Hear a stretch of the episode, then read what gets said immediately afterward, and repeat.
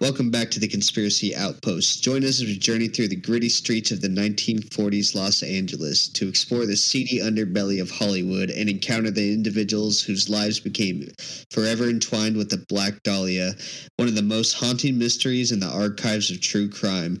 Over the course of this podcast, we'll explore the life and the chilling details surrounding this gruesome murder of Elizabeth Short a crime that continues to captivate and confound investigators and, and enthusiasts alike. So grab your spouse and listen to this auditory murder porn about the woman known as the Black Dahlia.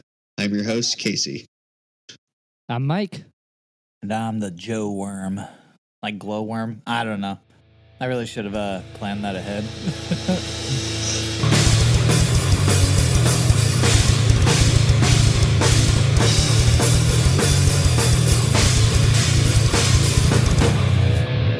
right. On to the life of Miss Elizabeth Short. Uh, so she, so before we get to her death and all that stuff, let's get a little, a little prelude to her life. So she was born in Boston, Massachusetts. Massachusetts, Reject. Massachusetts. Am I saying that weird? I don't know. Yeah. Wait, am I? Why? I want to put an S in there before the T. Massa- Massachusetts. Massachusetts. Massachusetts. Ugh. Uh, she was the third of the third oldest of five sisters. Her uh, father, Cleo Alvin, he was a Navy U.S. Navy sailor, and her, her mom, Phoebe May, was your typical '40s housewife. Um, Short's father, well, I guess this was in like the 20s, but uh, Short's father, uh, he uh, had a, he started building mini courses and uh, he ended up losing his life savings in the 20 or the 1929 stock market crash. And in the 1930s he was uh his car was found abound, abandoned on the Charlestown Bridge and it was assumed that he jumped into the Charles River. And so he was presumed dead. And uh then uh, by the age of 15 miss elizabeth short underwent lung surgery because she was troubled with bronchitis and severe asthma attacks. And then after her surgeries, they the doctors told her to relocate to some milder climate to pervert, uh, pervert, uh, prevent further uh, breathing problems. Yeah, I know that's what, to prevent further breathing problems. And uh, so in the winter, her mom would send her to some family friends out in Miami, Florida, for the next three years. That's uh I didn't know that they did um surgery on bronchitis like that. Oh, they probably did it back in the day. Mm. Before like here here's some breathing treatments and some fucking whatever. They're like, we're just gonna rip you open and fucking uh flick your lungs and see like see where we go from there. It was it was almost the same uh the same uh treatment that uh what the hell were we just talking about in our last like three? Oh, tuberculosis uh to Mesothelioma. God, dude, fucking TB. I cannot say the word. There's something wrong with me. Tuberculosis. Tuberculosis. Yeah. Yeah, it's like going to some milder condition like air conditions and uh you'll be Yeah, good. so, so we almost nailed the mark there. We, we that, this was uh, episode four of talking about it. Uh, last episode, we heard that uh, thrilling tale of uh, How, how many episodes are left of the that we got left of the the spooky stuff for October? is the next Is the one last the last one? one? Um I'd have to look real quick. Give me We have the minute. we have the Demon Gate next week, right? Joseph, why why I look this up, tell us about her uh her uh California. California times. All right, so to California we go. In late 1942, Short's mother received a letter of apology from her presumed to be dead husband that revealed he was alive and started a new life in California. That shit is fucking hilarious to me, by the way, because he he fucking staged his death. Did he walk somewhere or did someone pick him up? He- they're just like, he probably uh hitched a ride. yeah, probably. Uh, It's Or just fucking hilarious though, that nobody walk- looked for his walk- dead body. Walked to a bus or train station.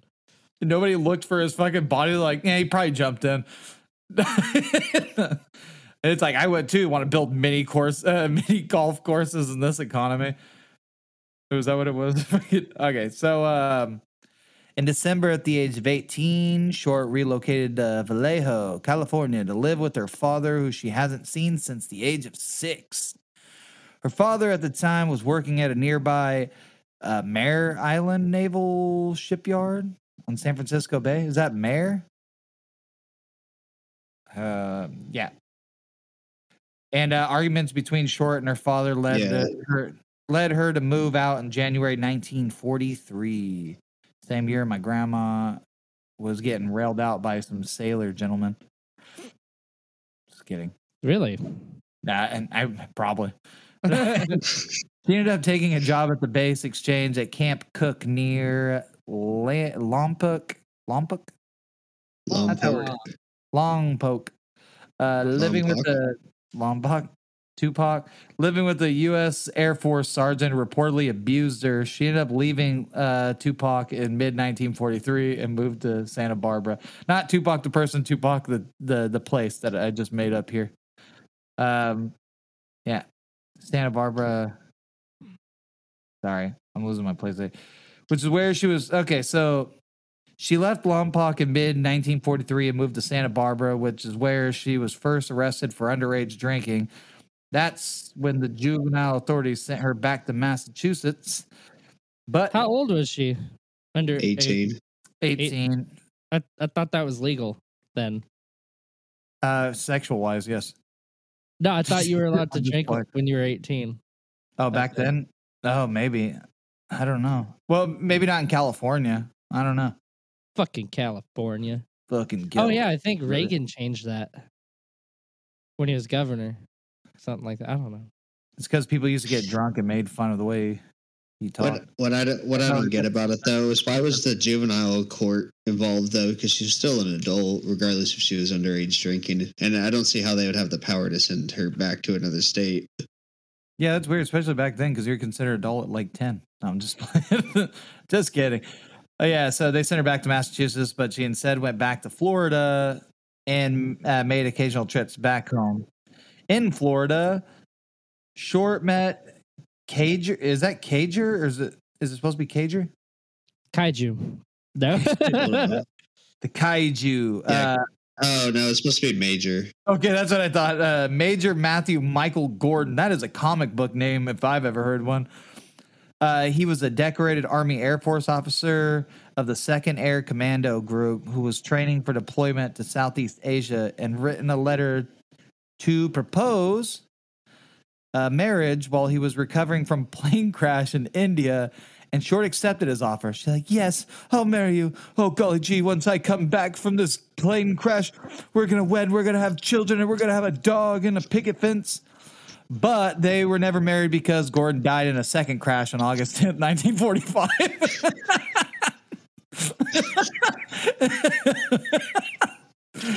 Hey, I got in a plane crash. Please marry me, Short. Oh, yes. Yes, Major, I'll marry you. As soon as I get home, God let me live from that first crash so I could gaze upon your face one more time, Short. And then he f- missed Short. And then he dies in another plane crash. God's like, yeah, I'm just Died on my birthday too, but you know, Oh, not my shit. year. yeah, no, yeah. Um, damn, that's crazy. Maybe you're the reincarnation of this guy. Don't get in any planes again. In July 1946, Short relocated again to Los Angeles. It was at that point that she spent, or it was at this point that she spent the last remainder of her life there. Before her death, she was working uh, as a waitress and rented a room behind the Florentine, Florentine Gardens night Florentine. Florentine, whatever, Constantine Gardens nightclub on Hollywood Boulevard. She has been described as an aspiring actress, but has no known acting credits. Sorry, that was really hard for me to read without my glass. I, I got to move this shit fucking closer. Why don't you just put your glasses on? I broke them, but You idiot.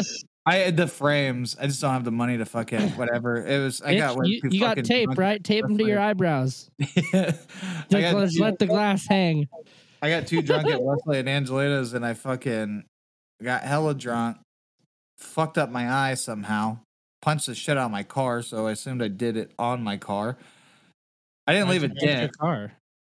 I I think I hit my eye on it. That's why I got pissed because my Oh. whole eye was fucking black around, Nice. and then I was looking for my glasses. Got mad, left. Uh, tried to call Matthew, then fucking came back. Tried to look for my glasses. Then I heard a crunch noise, and I'm like, motherfucker. Classic Velma. Cried and then went to sleep. I think I hung out with Wesley and uh, Steven for a little bit longer. But yeah, so I, I've been blind for fucking two weeks now. All right. Did you want me to read? Oh, never mind. So then she, uh, when she re- relocated to LA again, uh, little did she know that this would be the last six months of her life. On uh, January 9th, 1947, Short was returning from a trip from San Diego with Robert Red Manley. He was a 25 year old salesman that she's been dating. Uh, Manley stated that he dropped off Short at the Baltimore Hotel in downtown Los Angeles and that Short was to meet her sister that was visiting from Boston later that afternoon. The staff uh, of the Baltimore recalled seeing Short using the lobby phone, and shortly after she was seen at the Crown Grill Cocktail Lounge at 754 South Olive Street, approximately three eighths of a mile away from the Baltimore Hotel. I just want to say that that name sounds so fucking made up. Robert Red Manley. And you guarantee 100% that this motherfucker used his last name and shit all the time. Well, eh, I am manly. And also, where does the fucking nickname Red come from for Robert? Is that is Red a nickname for Robert? I don't know. Maybe his middle name, or maybe he was Maybe he was a ginger. always just, yeah. I don't know. Redley. Maybe he just had a redneck. Who knows? There was something. He's a hardworking man. some of the names in this is so fucking wacky. Um, uh, her, her dad right away, you know, he was a dirtbag. His name was fucking Cleo. Probably got mad all the fucking time. People make fun of him. It's like, no, it's short for, it's short for uh, Cleonardo. Like, it's like It's you know, funny. he's, His, his his wife told him not to open up the mini golf course. Like, no, He's no, like, it's not a good idea. no, god damn it, I have to follow my dream. And then after he went bankrupt, he's like, well, this is a bad out. well, this- well, better. Well, I can't face my family. Not as Cleo with a mini golf. Not Cleo's golf course.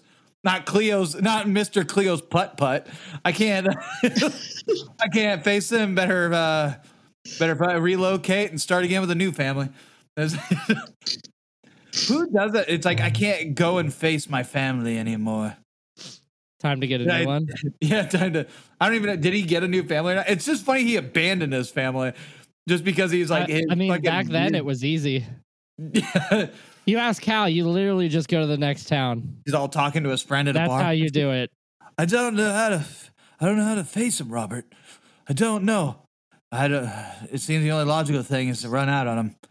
Yeah, skip town, hit the old dusty trail. That was You're also the same way you got away with murder. Is you just Yeah, go to the next town. fucking- yeah, no, and that's what I was uh, reading. Uh, reading. That's what the was- Villisca axe murder did. He just hopped on Yeah. the train and Yeah, the went to motherfucker the just next hopped- family. It was just- hopped on, fucking thumbs up. it's like, no, just kidding. Yeah, just hopped on a train. Um, yeah, no, fucking. Uh, they they said in uh one of the videos I was watching about it was uh, who was it the the forensic person at the time or whatever it was, or no, not at the time. I don't remember. Somebody fucking said that if that happened in uh in modern time, that it would have been solved just like that. yeah. Like it, it wouldn't have been DNA, man. so fucking yeah, because they couldn't they couldn't pick up anything from it. Uh, I I don't want to fucking Dude, say something I detectives back in the day, know, they had like they go off of so much just intuition.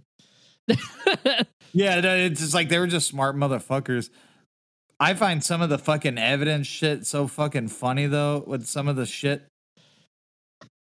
you know the great like detective novels of the day. There's a reason they're all, you know, back in time. like sure, because nowadays, then, but who must have done it? The trajectory of the bullet came from this uh, this area, and then they must have ran this way, and It was a manager of the store. What? Nah, I picked it up on Google uh, uh, Google Earth. Yeah, just so happens they rolled through right as the shooting Yeah. was going down. Or, And or- it seems like they sped up because about uh, uh, 0.5 miles up the road, it's all blurry with their camera. So they definitely seen it. It's just they, I, I seen that on uh, the Google Earth thing. They they found um somebody went missing or some shit, and they seen something. Somebody found it on Google uh fucking Earth. Something in the water looked funny, and they fucking pulled it out. I don't remember if somebody died. I car or something. Yeah, it was a fucking car. They they were. I think it might have been a missing person thing. They found them. They fucking ran into this water and fucking drowned or some shit. Or it was a car that was stolen. I don't remember. I like to think. I don't like to think, but I, I feel my gut's telling me someone drowned to death. In the thing. That'd have made a good detective back then. No, I'm just, Dude, there's just so there's just so many like serial killers and stuff that would have been caught like so fucking fast because of DNA back in the day. Oh yeah. Uh, the, like leaving semen and spit and all sorts of shit behind. fucking taking a shit in the toilet before they leave. nah, look at these skid marks. It's somebody who doesn't have a healthy bowel movement. They must have been intoxicated while it happened. Well, How do you know that? No, they were intoxicated before it happened. See that? That's clearly a beer shit. Smell it. Give it a waft. Give it a waft. That's that's Uncle Chang's down the road. They were clearly drunk, ate it, came here last night, murdered them, took a nap in that chair. See, it's like a fucking empty fucking Chinese container. Uh, container. Uh, if only we had a way to line up the saliva with the person. And sadly, all we have is this beer shit in the toilet, and it's getting us nowhere. they could have been a regular at the dive bar. God damn. So into Miss uh, Elizabeth Schwartz's death. Uh, so it happened in uh, how do you say it? Lemerritt, Lemerritt, Lemerritt. How am I call it that? Leimert Park neighborhood in Los Angeles. She died at the age of 22 on January 15th, 1947, and she was discovered by a mother taking her child for a walk on a leash in a Los Angeles neighborhood and stumbled upon a gruesome sight. The body was just a few feet from the sidewalk and posed in such a way that the mother reportedly thought it was a mannequin at first glance. Her naked body was found severed in two pieces and found in a vacant lot on the west side of South Norton, Norton Avenue, midway between Coliseum Street and the West 39th Street. And at the time, the Merritt Park was uh, really underdeveloped. And Wasn't then, like uh, the, the the the woman who who found the body like also with her kid? Yeah, that's what Yeah, I'm saying. She was what- taking her kid for a walk. And then I Yeah. made that joke on a leash. I heard, yeah, because I heard she fucking used like a fucking uh, neighbor's phone or something, or not like a, a nearby person's phone at their house. Yeah, Or whatever Well, that that, that's what you would have to do. You'd have to run to someone's house with Yeah. a payphone. Let me hit the little dial button. You ever used one of those? No, my boss tells me that when she was a kid, that's what they used to use. I've used one. I have people that fucking tell me it's like back in our day we used to have corded phones. It's like me too, you fucking piece of shit. It's like, how old do you think I am? Yeah, that's what I always Yeah. fucking I have to fucking tell people. It's just like uh people that are like look at people that are like in their forties now. It's like, yeah, so you're around in the nineteen sixties. And it's like, what the fuck? Like, no. like so you guys yeah, um but yeah, uh fuck. What was it? She did that and then she fucking just went about her business, like ran all of her Yeah. fucking errands and just continued on with her day. That's hilarious. Because she wasn't find funny is when people try to talk to me about payphones. It's like I've used payphones. I didn't have a cell phone when I was Yeah, in middle that- school. When I needed my to go dad- home, I when we went to the kids- 7-Eleven, used the payphone, and be like, "I'll be home after dark." Yeah, that's what uh, my my parents used to fucking. Oh, every time I walked past a payphone, my dad would stick his finger in the fucking in the Corner change turn? thing, yeah, in the change thing to see if there's any Yeah. fucking coins in there. He would always do that. Uh, and then I used to try to copy him. My mom would flip out. You know what? She fucking turned me into a fucking germaphobe. Uh, thinking about that, because I would stick my fucking. I'd go to stick my hand in there. Me and like my, all my siblings and shit. Me and Matthew and shit. And uh, she would fucking freak out. It's like, don't do that. People shove syringes in there. And it's like, whoa. And then it's like thinking about that. There's no fucking way people are shoving syringes in there. Maybe really once or twice. Yeah, That's like a fucking hard small percentage. So I'm gonna go Yeah. ahead and blame her for for my But- germophobia and my fucking uh But yeah, like I uh I watched a movie recently. It was um forgot what exactly it's called. It's it's new on Prime. It's like about this serial killer and there's like time travel and stuff. It's brand brand new, just came out um on Amazon. It's not a bad movie, but like this this girl like travels back to the 80s and like half that movie is just stupid fucking jokes about how she's Oh, is it to, to the bullying and, and the one uh, where her her mom and her friends are at a fucking Yeah. yeah. I wanted to actually watch that. It looked like it might be like a an enjoy, but like an entertaining movie, not like yeah, but like greatest. there's a part where she's in PE and she in the 80s and she plays dodgeball. She's like, this barbaric. is like, what the fuck? Did they not play dodgeball now? Yeah, we used to fucking play dodgeball. I mean, it's never like the not only that, but we play, we played dodgeball the most chaotic way at our high school. You split to four, not two. Chaos, man. It was fun. I, hell, I know we used to play One of, dodgeball. one of my back- coworkers, I don't remember what he said, but he said something about uh he's like, Oh, back in my day that he's like he said something and I was like I was like, You were not that much older. He was like, You were ten years older than me. I was like I was like, I was around with all that shit. I was Dude, like, I that's had dial up too, man. I had dial up. Yep. That's a, I, I had a coworker. She quit because she's uh, if when I was a freshman, she would have been a junior in high school, and she talks to me like we are ten years apart. I think it, I think that's what it is. You know, because she just turned thirty five, and I'm thirty two, three years apart. So no, Yeah. she would have been a senior. But it's Not- like it's not that big of a. we we are our age group is kind of like on the brink of stuff. Where like right when shit changed, you know. yeah. Uh, dramatic- my younger sisters don't remember the shit that I do. They haven't used payphones. Payphones are already gone, and like, the, I, I'm pretty sure they played dodgeball though. Oh yeah, and see that's the crazy thing too, because in there back fucking in Orville, you can there. I the, the last time, I mean, this is when I was still living there, but you'd see like one or two of the phone, uh, the payphone booths, but not the phone in it. Well, uh, Obama had all of them them. ripped out. Oh, did he? Uh, okay. Yeah. I just seen. I mean, they were they were just sitting there doing nothing, but the phones were fucking like. Yeah, when o- when Obama signed it in that like everybody is, should have a cell phone or something like that, they got rid of the payphones the same time. They still give away fucking free phones. It makes Yeah. sense though because I mean to a degree because it's like how many homeless people you know are gonna fucking rush to charge a phone. But I mean they they have fucking shit for even poor people to have uh like for people that need that need like internet for jobs and everything, like uh cheap programs like Comcast I. I will say this: when your phone's dead, like your cell phone, it was a lot. It's a lot.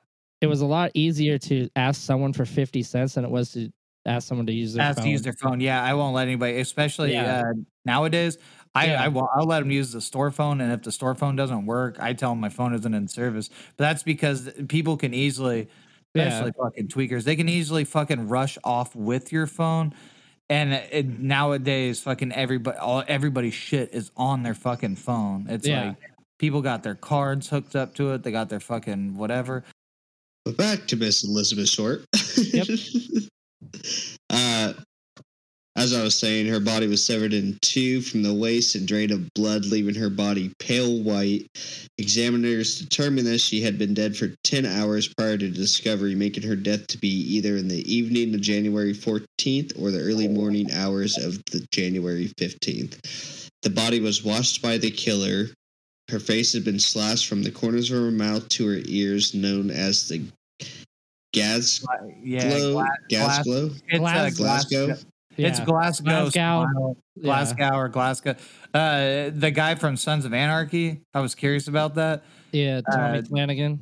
Yeah, he really has those. It's not like makeup. He actually got cut up in a bar. He got that in a bar, and I, Yeah, I'm he was pretty- out. He was outside of a bar that he was actually uh, DJing. Yeah, okay, that's what it was. Yeah, I knew it was something about a bar, and somebody did that shit to his face. They carved the fucking smile smile in it. I always, I before I knew the actual term for it, I I just uh, called it a, a permanent smiley because uh, Tang showed me this uh, Korean movie, I believe. This guy kills the dude's wife, and the dude's a cop. I, I think it was his wife or his girlfriend or some shit. So he fucking hunts the dude down because he, I think he can't get proof that the guy killed his wife chips him, and then just continuously follows him and tortures the fuck out of him every time he tries to like do because he murders people and everything, murders Hmm. women and stuff. And uh, he gets him, he beats his ass, I think, at one point.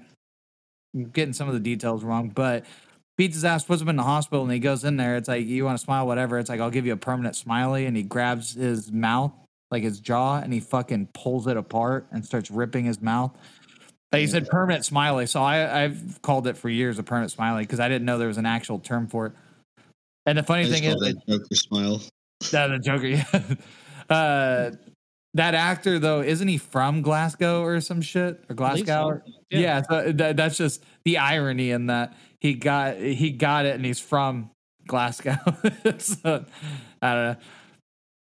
Yeah, I didn't mean to cut you off. I just uh, that's the only person I know that has that, except for uh, that rapper Merkules. He looks like he has it on one side of his face. There's a guy. Uh, he I don't I don't know what it is, but uh, I think it's in Wolf of Wall Street.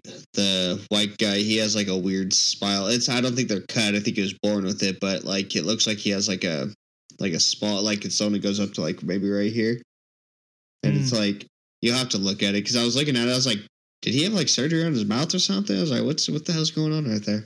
I haven't watched that movie in so fucking long. Yeah, it's also known as a Chelsea grin Oh, is that the or other- Chelsea smile. Oh, okay. It's also known as that shit that the Black Dahlia got. Oh, okay, so I looked it up. Uh, one second.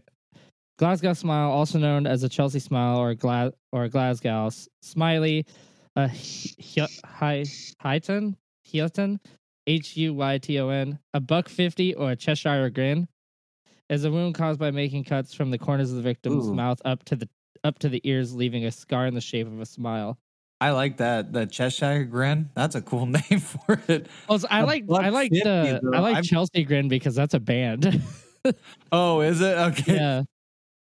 Did did they choose that name or did they name that off of something? Uh, Did they name it be, uh, because of the probably name for the- because probably because of this. Yeah. okay, that would make sense. oh, it's it's said to have originated in Glasgow, Scotland, in ni- in the 1920s and 30s. Yeah, see, that's why I figured it got its origin from then, or at least the first time they started coining a term for it, uh, or famously coined the term for it. I just thought that the, the irony in that the dude's from Glasgow and he fucking gets one there.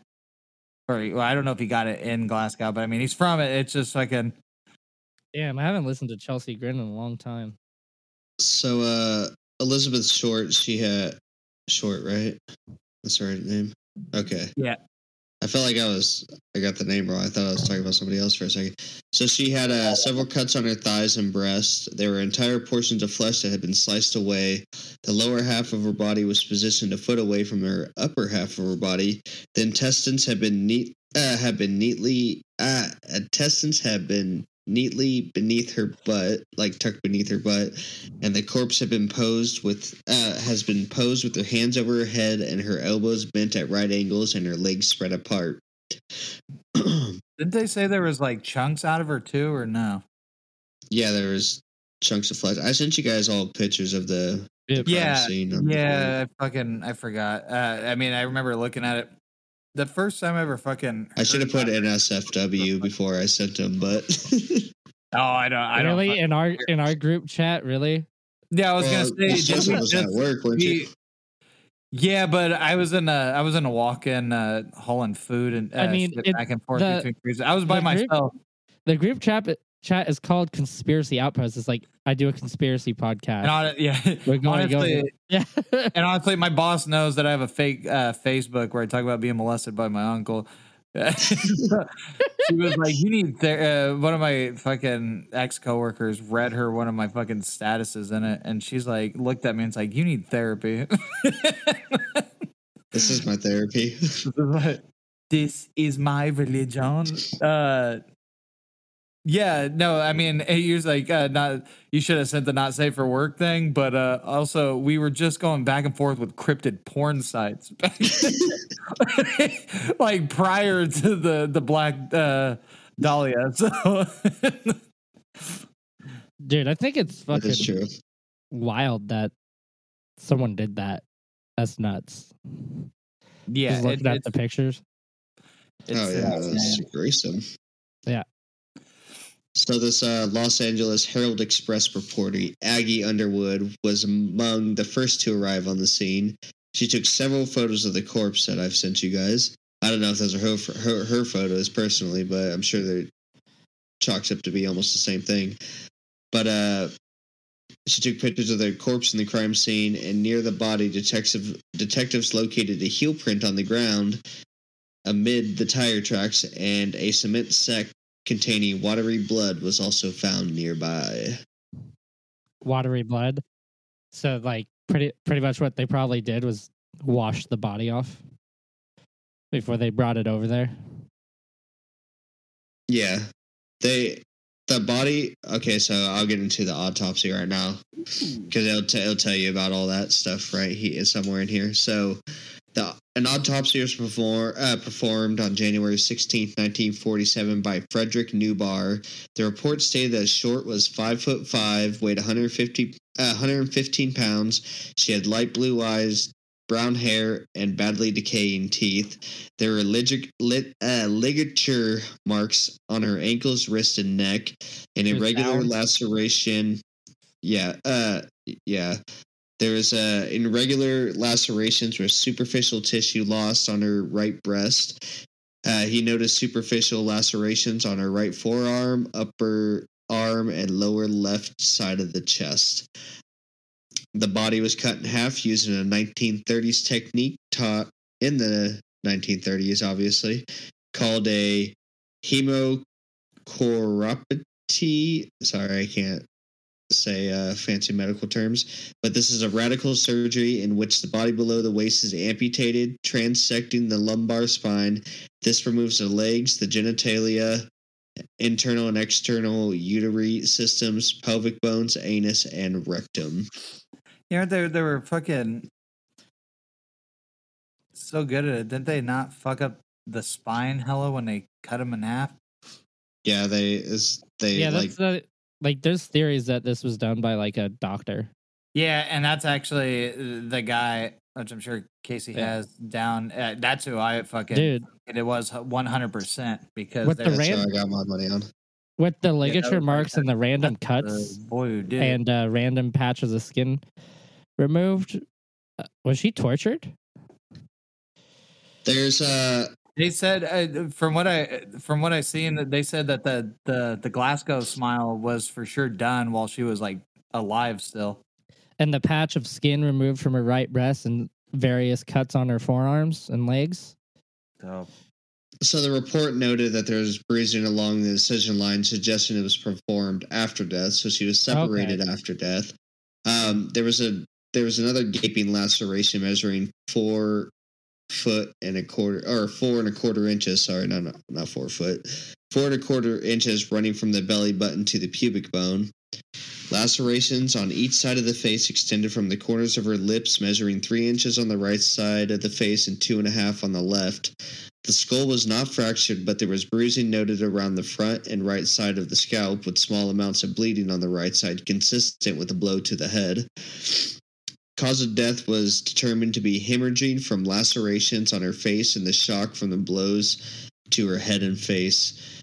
It was also noted that Short's anal canal was dilated one and three quarter inches, suggesting that she may have been raped, but there was no presence of semen.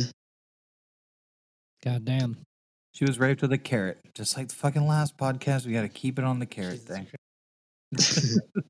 uh, what's it called? Uh, before Emily Short was identified as the dead body, her fingerprints were sent to the FBI and got a hit from her arrest in 1943. Immediately following Short's identifications, reporters from William Rudolph's Hearst Los Angeles Examiner contacted her mother Phoebe Short in Boston and told her that her daughter had won a beauty contest. It was only after prying as much personal information as they could from Phoebe that the reporters revealed that her daughter had been in fact murdered. That is Dude, such a grimy up. fucking way to do it. She won a so beauty fucked up. contest. Oh, I knew she did with her beautiful eyes, her beautiful hair, her fucked up bottom teeth. well, gotcha, bitch. She's dead. Sorry, we just had to make sure we nailed it. Fooled you, didn't we? Uh, anyways, April Fools, come uh, Come ID the body. the examiner also to pay uh, offered to pay Phoebe's airfare and accommodations if she would travel to Los Angeles to help police with the investigation. That was yet another ploy since newspaper a newspaper kept her away from police and other reporters to protect its scoop. That is so grimy. Oh, it was the okay. You said the fucking. It was The. Examiner is the, the Examiner is the name of the newspaper. Oh, okay. I thought it was a Yeah. fucking medical examiner. Dude, that's No, so no. fucked up. I would have fucking murdered somebody. I would have Yeah, chopped and- them up from their pelvic bone. So, so the Examiner and another newspaper called the Herald Express later sensationalized the case, with one Examiner article describing the black tailored suit Short was last seen wearing as a tight-skinned and sheer blouse. The media nicknamed her the Black Dahlia and described her as a, as an adventuress who prowled the Hollywood Boulevard. Additional newspaper reports such as the one pub, uh, published in the Los Angeles Times on January 17, deemed the murder a sex fiend slaying. Which none of these none of these accusations even held ground because there was no there was no proof that she was a harlot in the night. no, that's what I was. Um, the one of the things I seen was she had her. Um, she had like a what was it like an address book or something? I don't remember, but they they got a hold of like seventy five different fucking dudes she went out on dates with. All who said the night didn't they didn't really know her. They had like one date with her, and the night never ended in sex. They could just be covering their asses, but it was seventy five different fucking guys. I like to think a couple were women. I don't think they specified. I'm just kidding. Uh, but yeah, Well, I- I mean, she's trying to uh, become an actress. You know, just pro- possibly just meeting up with people in the industry. That's it. Uh, yeah, just trying to fucking yeah. I mean, probably. I um, I don't know if you had that written down, Keith. I don't mean to jump around. I, I was trying to, but yeah, it was. uh It's Yeah, written down fucking- somewhere in there. Oh, is it okay? My bad. I didn't mean to jump around. I do that. I'll fucking Uh, say something. You already have in a fucking an order that sounds better than the shit I spur off. On uh, January 21st, 1947, a person claiming to be Short's killer placed a phone call to the office of James Richardson, the editor of the Examiner, congratulating Richardson on the newspaper coverage of the case, and he stated he planned on eventually turning himself in, but not before and allow before and allowing not before allowing the police to pursue him further. Additionally, he called and told Richardson to expect some souvenir of Beth Short in the mail, which is one of her sisters. Oh wow. Yeah, that's uh um the thing that I was looking at was fucking uh with that it was like it seemed like they're trying to throw the trail off of somebody else or whatever, which is hilarious. Like it was in the most obvious fucking fashion. Like I think they had a suspect at the time and it made it line up like this the suspect was whatever, but then he had like an alibi. So I don't ah man, I don't fucking remember. It's just hilarious so that shit came in at that time. and then, what date was that on? So, just three days later, on January 24th, a suspicious manila envelope was discovered addressed to the Los Angeles Examiner and other Los Angeles uh, newspapers with the individual words that had been cut and pasted from newspaper clip uh, newspaper clipping clippings. God damn, man, I can't talk.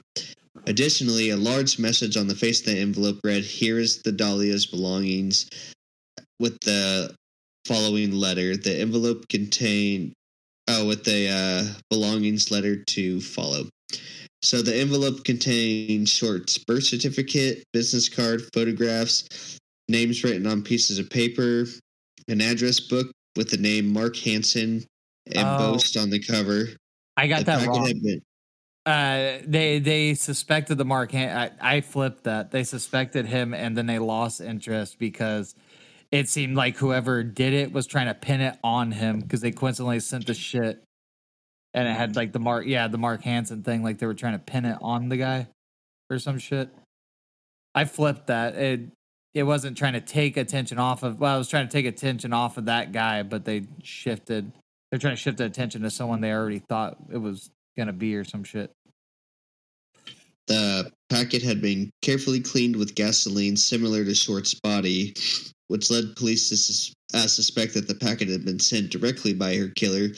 Despite efforts to clean the packet, several partial fingerprints were lifted from the envelope and sent to FBI for testing. However, the prints were compromised in transit and cannot be properly analyzed.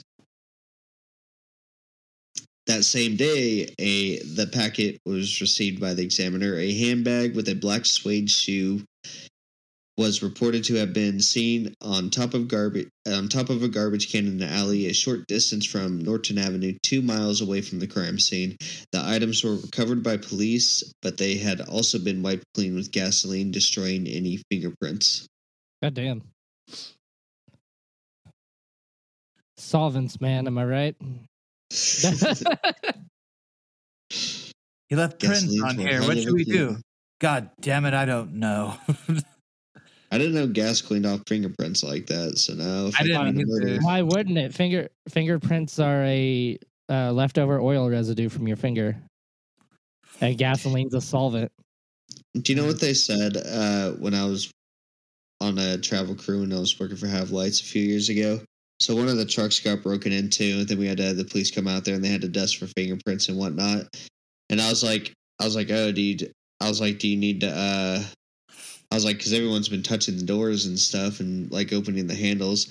And they're like, oh, we can't pull fingerprints off of the doors or anything. They're like, only if they touch the plastics inside the car, then we can grab them from there. They're like, otherwise it just wipes it just wipes off and they're not usable. And I was like, oh, I was like, so I was like, so in the movies when they're wiping off the steering wheel and stuff, that's all pointless. Like, yeah, you can't get fingerprints from any of that stuff. That's hilarious. Uh, that's a you know I was just thinking the cops here in this town are like uh, cops back in the day because it's like somebody will like rob a store and do this shit and the cops will come in and look at the footage and like I'm gonna be real with you we're never gonna catch this guy like, like I mean they've, done- It's they've just done, like, well, not with that attitude, you won't. it's like he's probably he's probably long gone in a different town there's nothing we can Like, it's funny I mean you jump it- very seriously, don't you? They're like, no. It'll be like fucking like I got ripped off like three hundred dollars by a guy. I was like half awake and he bought tickets and I was supposed to drop the hundreds. And if I was paying attention and wide awake, I would have known that one of the fucking hundred dollar bills was was bluish. And this guy, uh, the other ones looked more real, but not this one. But I was so fucking out of it, I wasn't fucking paying attention. I just started the graveyard things. I wasn't fucking sleeping, slamming down locos to sleep during the day. It was it was a rough fucking whatever. After that, I started slamming down like fucking three rock stars a night. But anyways, this Damn. guy fucking, um, yeah, he, he fucking got like three hundred dollars worth of tickets from me. The cops come. The guy like had a hat on, and because of like the top view of the fucking cameras, you can barely make out his face. So it's like, yeah, we're probably not gonna catch him. It's probably already in a town over. This motherfucker tried to pull it out the other store later that night, and they said they can't uh, take accept uh, large bills like that. And the guy flipped out, and went to pilot supposedly, but they had. I think theirs has like a machine you put money into or some shit. Hmm. But yeah, it's just fucking. Um, it's a. Yeah, so but it's not the first time. Fuck, I can't remember. Something else happened too, and the cops said the same fucking shit. And it's just like I'm gonna be honest, we're not gonna catch him. It's like, That's terrible, man. yeah, it's just like just fucking. It's like there's. I mean, it's which I guess realistically because that road is the road people take in and out of fucking town. So it's just like mm, stop, rip someone off, keep going. I mean, luckily the guy who hit our store, the one that was robbing places from Chico, a bunch of towns, they hit Chico, then they hit my store. I was on uh, paternity leave at the time, but he got like one of my old coworkers, and a guy only took the big, like the big bills or whatever, and he was being a dick on purpose and slowly counting them to him or giving them to him, just being an ass. Because he said that he, the dude had a gun, but he wasn't pointing it; he was just waving it around. So it's like there was no intention to actually use the fucking gun still a ballsy move to do. I don't think I would have done the same. But the guy, it's the guy that fucking kept robbing stores and got in a high uh, high speed chase and ended up fucking crashing and dying. So, Uh, so it was like the motherfucker, yeah, the motherfucker died anyways. I heard someone at the store in Chico got fired because they had more than three hundred dollars in their drawer and we're only supposed to have two hundred. What Grimy. the fuck? Yeah, get robbed at gunpoint, and it's like you're not getting you're not getting like, fired. what if the- what if- robbed, you're getting fired for not following. What if the person right in front of them just paid with a hundred dollar bill? Yeah, see, that's the fucked up thing because you're supposed to when somebody gives you a hundred dollar bills, you're supposed to stop what you're doing, put it in the safe, and then continue the transaction. And uh, they say that same thing if someone hands you like fucking because I've had this. Somebody's hand me like fucking seven hundred dollars for gas today, all in hundred dollar bills, and I have to stop what I'm doing, put it in the safe, and then continue. Uh, for a truck. Yeah, for a truck. I, there's this. Uh, it's this one short, like older guy. He always pays in cash. That's the most I've ever seen him do it. Usually that's 300, 400. He had seven hundred dollars, but it's like they always tell us it's like nobody's gonna get mad at you for having to stop and then uh, do that kind of stuff. And if they give you twenty, Um, I've had him do. Also, it's like that's four hundred dollars. That's five fucking yeah. That's fucking like 20 20 dollar bills yeah yeah 5 10 15 20 yeah like 20 20 dollar bills and sometimes the safe moves really fucking slow and you got a line behind them people get irritated but Yeah. but upper management doesn't understand how retail works so they're always bitching So on uh, March 14th, and I'm still I'm still here, you guys, obviously, but my phone's about to die, so I just got off the call.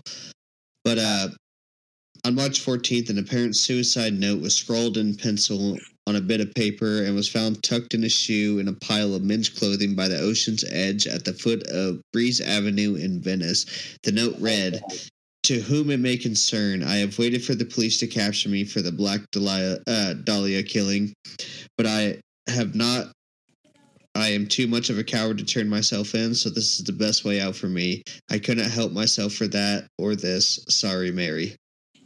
And the pile of clothes was discovered by a beach caretaker who reported the discovery to a lifeguard, Captain John Dillon. Dillon immediately notified Captain L.E. Christensen of West Los Angeles Police Station, and the clothes included a coat and trousers of blue herringbone tweed, a brown and white t shirt, white jockey shorts, tan socks, tan moccasin leisure shoes, and a size about eight. And the clothes gave no clue to the identity of their owner.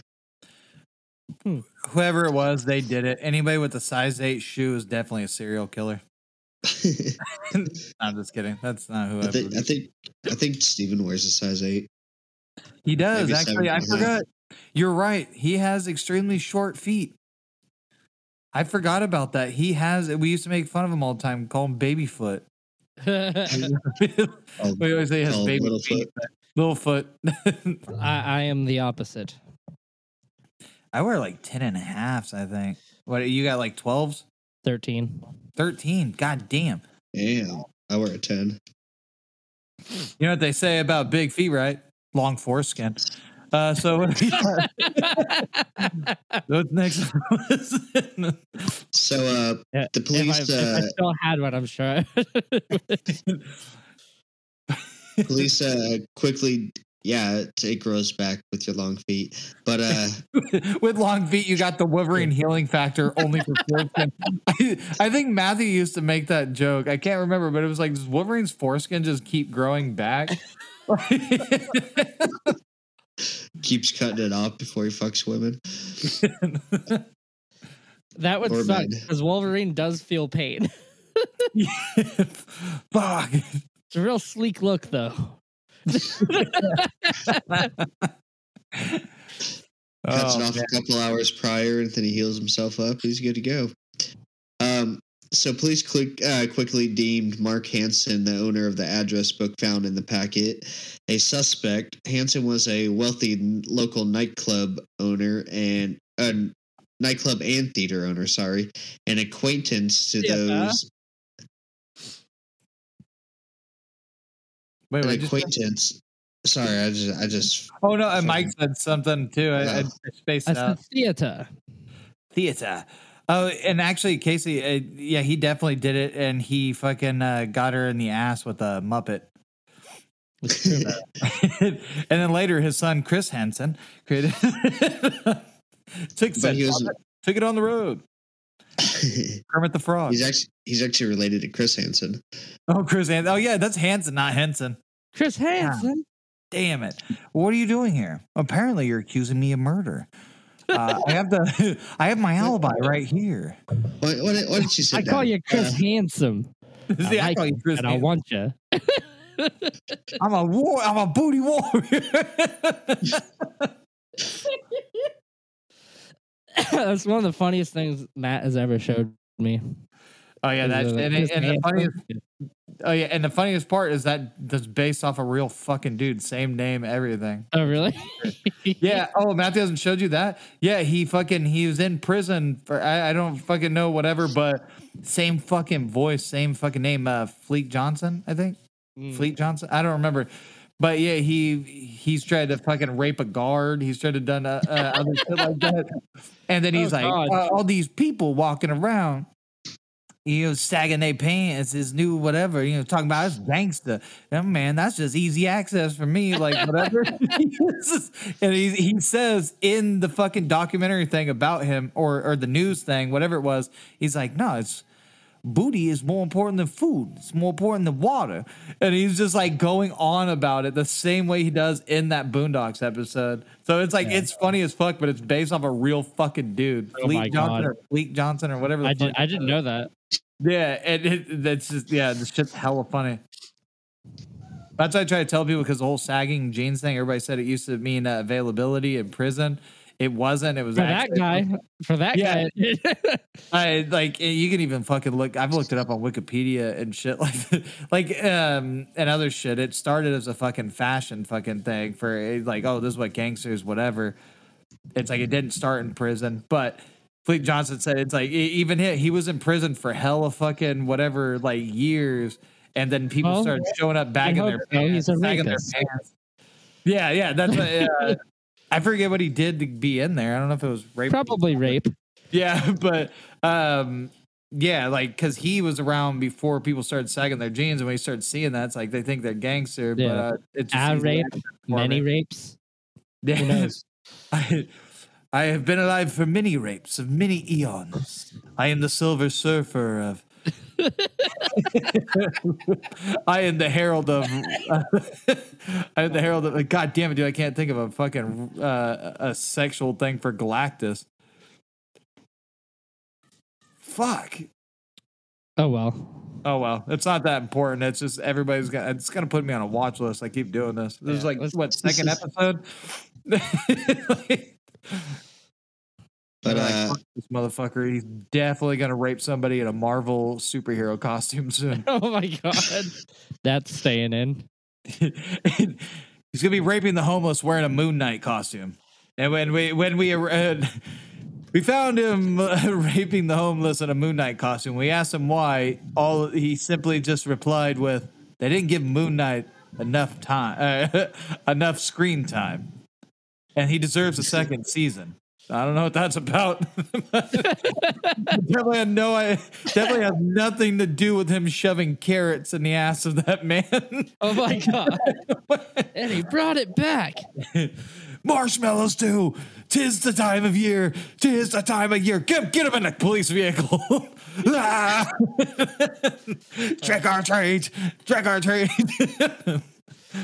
All right, but back to Mr. Hansen. Uh, Handsome. according to some Mr. According to some uh, sources, Hansen also confirmed that the purse and shoe discovery in the alley were in fact Shorts. And Toth, uh, Short's friend and roommate, told investigators that Short recently rejected sexual advances from Handsome and suggested that it's a, a potential motive for uh, him to kill her. However, he was cleared of all suspicion in the case. In addition to Hansen, the Los Angeles Police Department inv- interviewed over 150 men in the ensuing weeks whom they believed to be poten- uh, potential suspect.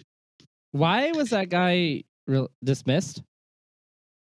I think because the the weird coincidental fucking uh, evidence towards uh towards it because was it didn't they send a thing with his address in the book like there there was some shit in the address book pages were ripped out but his was still in there and it, it seemed like they were trying to point all the blame to him also his um his location didn't add up. One of his friends seen him seeing a, a show or something in some other place, and he also had another home in some other place.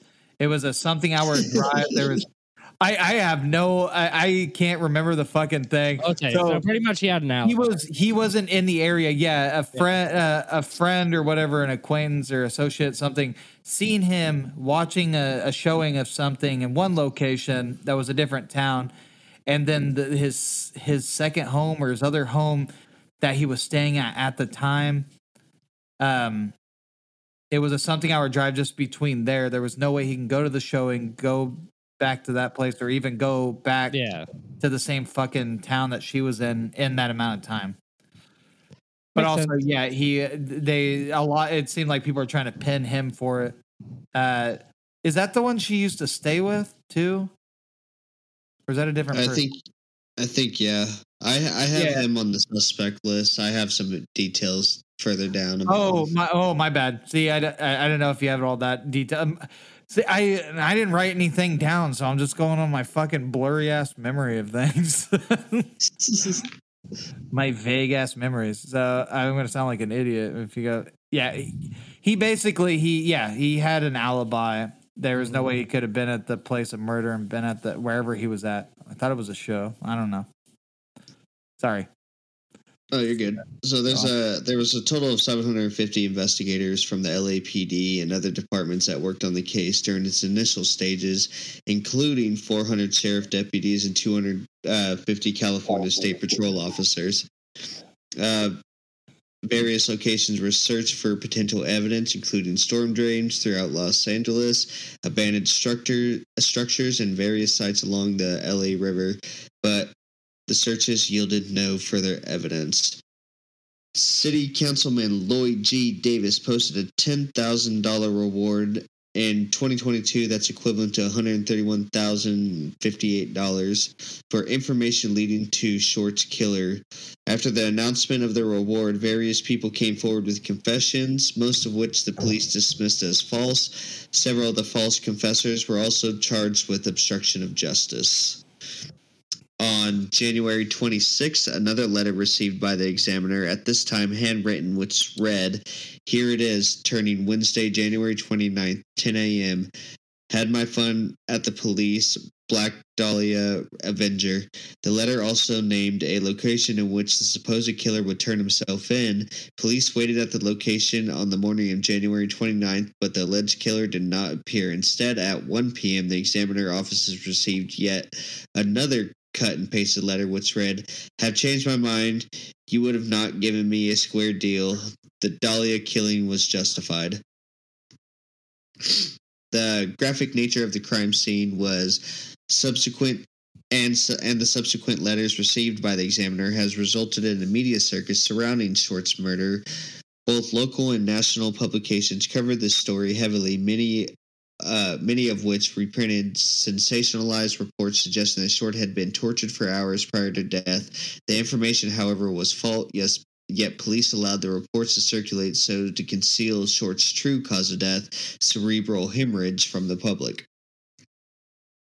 Further reports about her personal life were uh, publis- publicized, including details of her alleged uh, declining of Hansen's sexual advances. Additionally, a stripper who was an acquaintance of, of Short's told police that she'd like to get guys worked up over her, but she'd leave them hanging dry. This led to some reporters, namely mostly the Herald Express and uh, detectives, to look at the possibility that Short was a lesbian and begin questioning employees and patron, uh, patrons of gay bars in Los Angeles. This claim, however, remained uh, unsubstantiated. Uh, fuck, man, I can't say the word. Unsubstantiated. Yes. The Herald Express also received several letters from the perpetrated killer, again made with cut and pasted clippings. One which read, I will give up on the Dahlia killings if I get 10 years. Don't try and find me. On February 1st, the Los Angeles Daily News reported that the case had run into a stone wall with no new leads for investigators to pursue.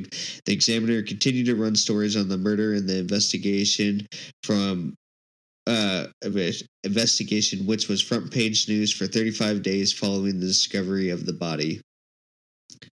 When interviewed, lead investigator Captain Jack Donaway Uh, Donahoe. Donahoe Yeah. Told the press that he believed that Short's murder had been taking place in a remote building or shack on the outskirts of Los Angeles, and that her body was transported into the city where it was disposed uh, disposed of. Based on the precise cuts and dissection of Short's body, the LAB, LAPD looked into the possibility that the murderer had been a surgeon, doctor, or someone with medical knowledge. In mid February 1947, the LAPD served a warrant to the University of Southern California Medical School, which was located near the site of the body, uh, not located near the site where the body had been discovered, requesting a complete list of the program's students. The university agreed so long as the students' ID, identities remained private. Background checks were conducted but yielded no results. And so that's that's their whole background to their investigation, basically. And then we get into their murder suspects. Ooh. So, the notoriety of Short's murder had spurred a large number of confessions over the years, many of which had been deemed false. During the initial investigation into her murder, police received a total of 60 confessions, most mostly made by men, and since that time, over 500 people have confessed to the crime, some who were not even born at the time of her death. Sergeant John P. St. John, Jesus Christ. That's a hell of Uh, a name. I know. Dude, these names all sound like they're fucking made up in a fucking erotic novel or something where someone's getting fucked at the end. Well, I mean, someone did get fucked at the end, just not in the uh, the fun kind. Uh, maybe both. But he was a I- I detective who worked this case until his retirement. Stated that it's amazing how many people offer up a re- uh, a relative as the killer. So now we get into our suspect list.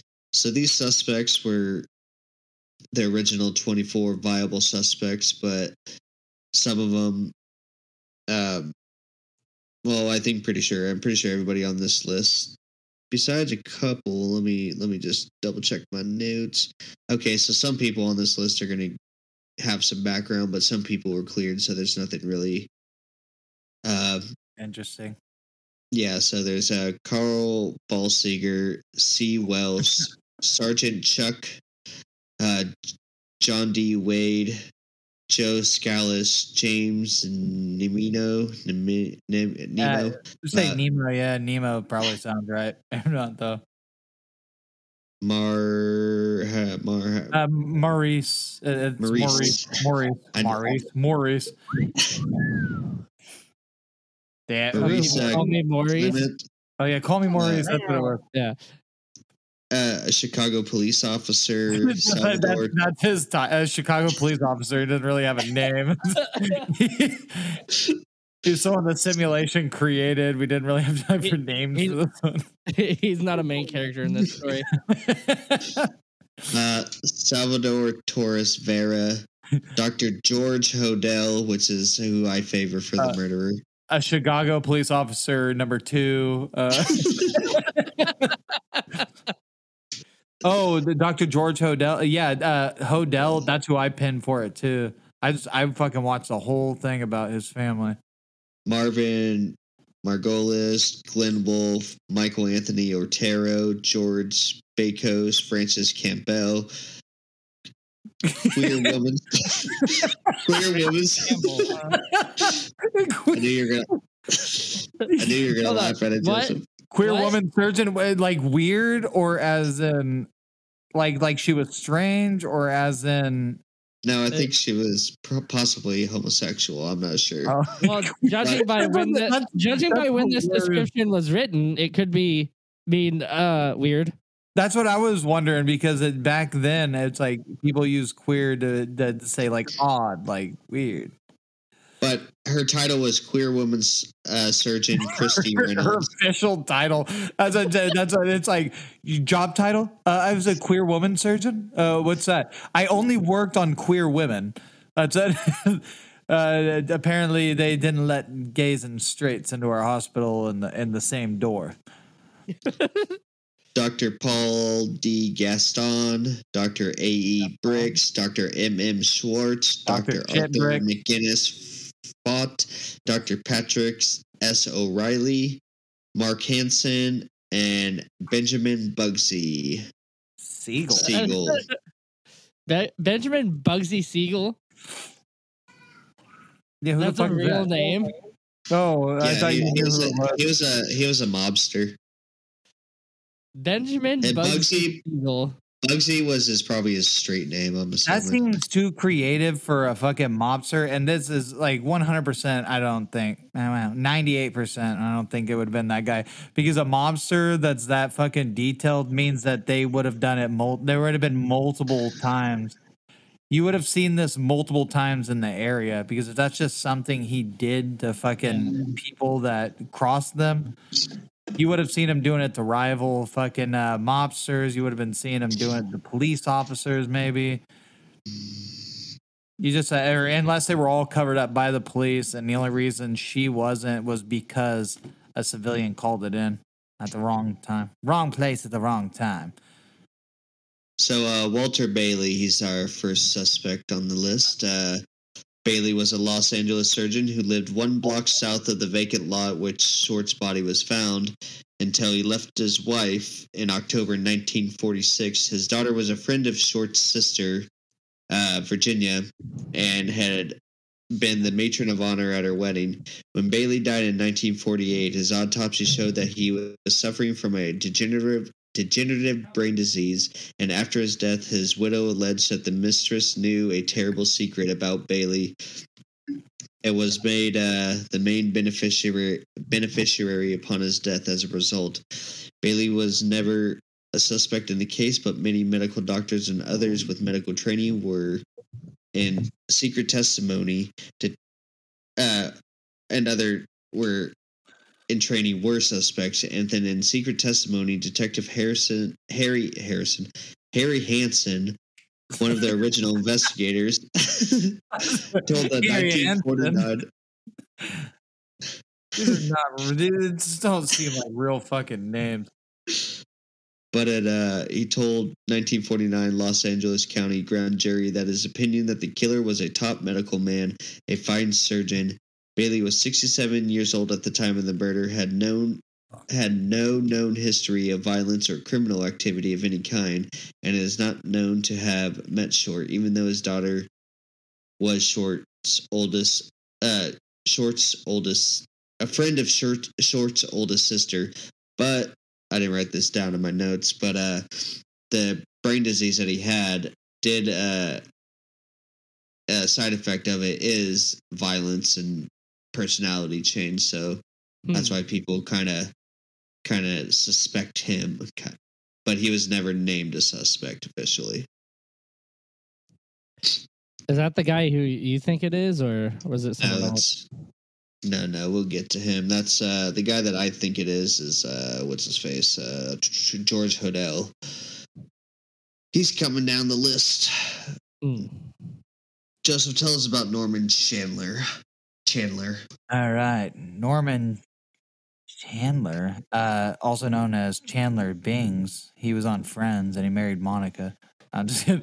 Uh, Donald Wolfe's 2005 book, The Black Dahlia Files, the mob, the mogul, the murder that did you transfixed. say woof Did I say Wolf?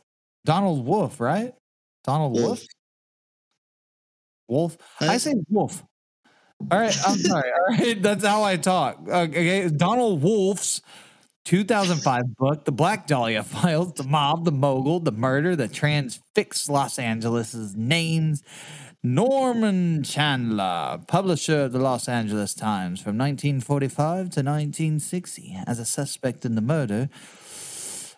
In a complicated scenarios involving multiple perpetrators, Wolfe claims that Chandler impregnated Short while she was working as a call girl for the notorious Hollywood Madame, Brenda Allen, which led to her murder at the hands of gangster Bugsy Siegel. Wolfe's claim that Short was a prostitute is at odds with the Okay, Los was Angeles. that guy actually a gangster? yes Yes, sir. he was Okay. a los angeles mobster i think he was actually from uh, boston That's just maybe. Uh, yeah, well. All the Los Angeles County District Attorney's files, which plainly state that she was not, as Wolfe asserts, pregnant. I, I said that so weird because I kept trying to keep up with the accent. Uh, yeah, no, the Bugsy thing sounds like it. Uh, yeah, it sounds like an East Coast type fucking uh, nickname. Actually, uh, D12, uh, one of the one of the original members of D12's name was uh, wasn't it Bugsy? I don't know. I can't remember, but but the dude fucking uh he was he died. Um was it Bugsy? It might not have been Bugsy. Oh, Bugz. I think it was just Bugz. I don't fucking remember. Now I'm gonna look at it right now. Yeah, it was just Bugz. It wasn't Bugsy. It was Bugz. So our nest, our nest, our oh, He died in I, I was talking, I was talking shit about you, saying words wrong, and I can't even read half the shit I write. So it's you know, I was. Well, I giving you a hard pronounce I pronounce like uh I pronounce wolf as wolf. Uh I say syrup and not syrup. But as I always say constantly, well, Syria is not called Syria. Unless that's how people Cleveland say that. Brown. Cleveland Brown. Syria. So Leslie Dillon, uh, he was a 27 year old bellhop, aspiring writer, and former mortician's assistant who became suspect when he began writing to the Los Angeles Police Department psychiatrist Dr. J. Paul De River in October 1948. Dillon was living in Florida at the time of his correspondence with De River, but had formerly lived in Los Angeles. He read a story about the case in True Detective Style magazine, in which De River was quoted and wrote was quoted and wrote to De River regarding his theories on the case. In his correspondence, he mentioned an intense interest in sadism and sexual violence in hope in hopes for hopes of authoring a book on the subject. Dillon offered up one of his friends, Jeff Connors, as a likely suspect. Over the course of their correspondence, De River began to believe that Connors did not exist and that Dillon had committed the murder himself. Police soon discovered that Connors did indeed exist, and his real name was Artie Lane. Lane had lived in Los Angeles at the time of the murder and was employed by Columbia Studios, a favorite hangout of Shorts as Shorts, and he was working as a maintenance man. Joseph, talk about yourself in this one. You should have said this name as your intro. Joseph, I'm Joseph A. Demias. Uh, Demias is Demias is Demias once was a 29 year old soldier stationed at Fort Dix. Oh hell yeah, dude! Why didn't I? uh, it was in New Jersey. So he confessed to Short's murder a few weeks after it occurred. Although this breakthrough, quote unquote breakthrough, was quickly dismissed by the original investigators, the Los Angeles press covered it enthusiastically until it was revealed that Demias had been at Fort Dix at the time of the murder. Demias was cleared of any involvement in the crime, although he continued to claim he killed Short each time he was arrested for various offenses, well into the 1950s. What a weird fucking thing. Hey, you can't be peeing on a playground. Ah, I fucking killed Short. I did it. Don't arrest me. Go on. No, dude, So, we're uh, not doing that. You pissed down the fucking slide again. Yeah, I pissed on This his time, body. this time there's a child on it. Now, what are you gonna do? You gonna get me for indecent exposure? You gonna get me for murder? I don't know. Come on, get me for murder. Maybe this guy wasn't right in the head. He probably wasn't. I think he just wanted out of the military at the time. What was going on in between that time? He might have w- preferred prison over the military. He I was mean- probably trying to get out of fucking active duty. Well, it probably wasn't active duty actually. If he was on. Never mind. Our uh, next uh, suspect that we briefly Mark talked about was uh, Mark Hansen. He was a, as we said earlier, a Hollywood nightclub owner whose house, whose home Short he Short lived with him for a little bit at his home. I don't. Uh, She fucking lived with him. all right? That's the gist of the fucking thing. either as playing boarder or as a guest on several occasions between May 1946 and October 1946. Hansen's girlfriend Ann Toth shared a room with Short in this house, which was near Hansen's nightclub. Short called Hansen from San Diego on January 8th, making him one of the last people known to have spoken to her. The Los Angeles County District files indicate that Hansen made contradict contra contra Contradictory, uh, contradictory statements to authorities. contradictory statements to authorities about the nature of the, uh, his conversation. An address book embossed with Hansen's name was among Short's belongings mailed to the Los Angeles Examiner after her murder by someone claiming to be the killer. The address book belonged to Hansen, but he never used it. Short had been using it as her own. And the DA's files also indicate that Hansen tried to seduce Short but was rebuffed. He was one of the first serious suspects in the case, and he was still a prime suspect into the late 1951s. Hansen also linked three other suspects, each was linked to three other suspects, each of whom was a medical doctor Dr. Patrick S. O'Reilly, Dr. M. M. Schwartz, and Dr. Arthur, Arthur McGinnis Fraught. So that was um well before with the contradictory thing. My brain got scrambled there for a minute. I, I kept wanting to say contradictionary. It's a R.A. Ruggedman song. Uh yeah, so um something that I would I I was uh looking at um this thing where it was saying that he had uh that he was like very like fucking obsessed with her or something that she couldn't even bring she had to tell him she was a virgin or whatever to get him to leave her alone or some shit and that she would have her like the guy she went on like sluts. I like sluts. Get out of here, short. Go get. uh, but yeah, so uh, and then she leaves crying. It's like, and he looks at his girlfriend that's in the room. It's like, well, that made for a short relationship. Ah ah ah. Give me a martini.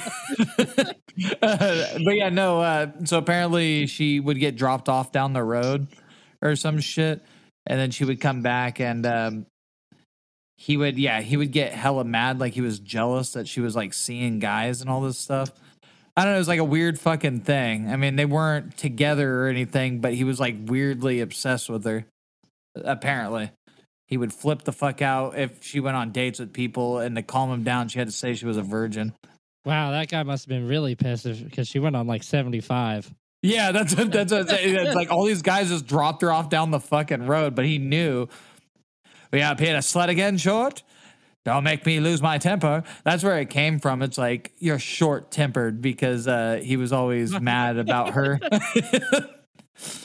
my temper is very short. I don't have time for this. I'm a busy man. I own a nightclub, and I definitely don't know how to dissect you from the waist down. I'm I'm glad this uh this next suspect landed on you since you watched that hour documentary. oh yeah, Tell us tell us about Mr. George Hodel, Joseph. Dr. George Hill Hodel Jr. came under police scrutiny in October 1949 when his 14 year old daughter, Tamar, accused him of molesting her, despite three witnesses tes- testifying that they had seen Hodel having sex with Tamar. He was acquitted in December 1949. The trial led the LAPD to include Hodel, a physician specializing in sexually transmitted diseases, among its many suspects in the Dahlia case. Police put Hodel under surveillance from February 18th to March 27th. From February 18th to, Mar- uh, to March 27th in 1950, sorry, uh, to a certain whether Ascertain. uh, to ascertain. God damn it, dude! Whether he could be implicated in the murder.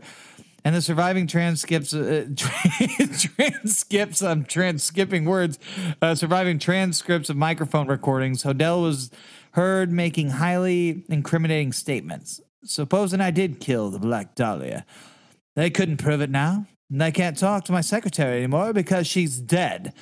They thought there was something fishy. Anyway, now they may have figured it out. Killed her, maybe I did. Kill my secretary. George Hodel, February 18, 1950. The secretary referred to was Ruth Spaulding, who police had previously suspected of being murdered by Ho- uh, Hodel in 1945. He was present when Spaulding overdosed and had burnt some of her papers before police were called. The case was dropped owing dropped owing to lack of evidence, but documents were later found that indicated Spaulding was about to publicly accuse Hodel of intentionally misdiagnosing patients and billing them for laboratory tests, medical treatment, and prescriptions not needed. Hodel's So, son, like, current- LA Current fucking medical. Yeah, like how people do days. shit now. That's why I went to the fucking doctor's recent or not recent. eh, It was what in August because I, I was getting this fucking like rash in my armpit, and they were trying to cram fucking antidepressants and um uh oh god damn it, what's it called? Um, I've talked about this before. Uh, heart medication shit. Um, blood pressure medication. Even though they said, and I was like, "Oh, is it that high?" And they're just like, "It's just concerning." it- it'd be concerning if you were an older man. And it's like, well, that's a weird thing to fucking say. Also, by the way, these bastards, and I said this in a group thing, but it's funny. They put under my uh, medical illnesses as uh, alcohol abuser, or the, the the the term for it, the medical term is antidepressant abuser. Which is like I thought alcohol was a depressant. I don't fucking understand.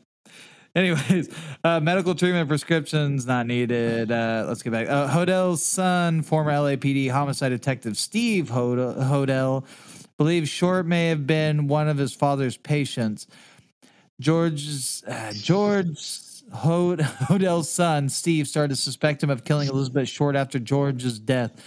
For Steve Hodel, a former LAPD detective, the idea that his father, George, may have killed Elizabeth Short started with a hunch. While looking through George's belongings after his death, he found a tiny photo album that contained two photos of a dark haired woman, a woman who bore an uncanny resemblance to the Black Dahlia. Steve started to dig into his theory and came up with some compelling clues. His father, a doctor, would have had the, the skill necessary to slice the Black Dahlia into. His handwriting seemed to match letters to the police, and he appeared to have purchased bags of concrete shortly before Short's death. Shortly before Short's death, which matched bags found near her body. I just like the way that flowed. Uh, I this is the person 100% that I believe fucking killed her. sounding like it. Yeah, and when I was delving into like his fucking uh, background with shit, I was like watching a, a thing about him. Uh, better than saying delve. Uh, so since he was like, so when he was a child, he was really good at the piano and everything. His mom, uh, Hodel's mom, wouldn't let him play with other kids because she was afraid he was going to ruin his hands and ruin his music career. So he's always fucking pissed off about that. That's she why I stopped dies. skate- skateboarding. fucking shredded it. That's how I did on the keyboard. Shredded it.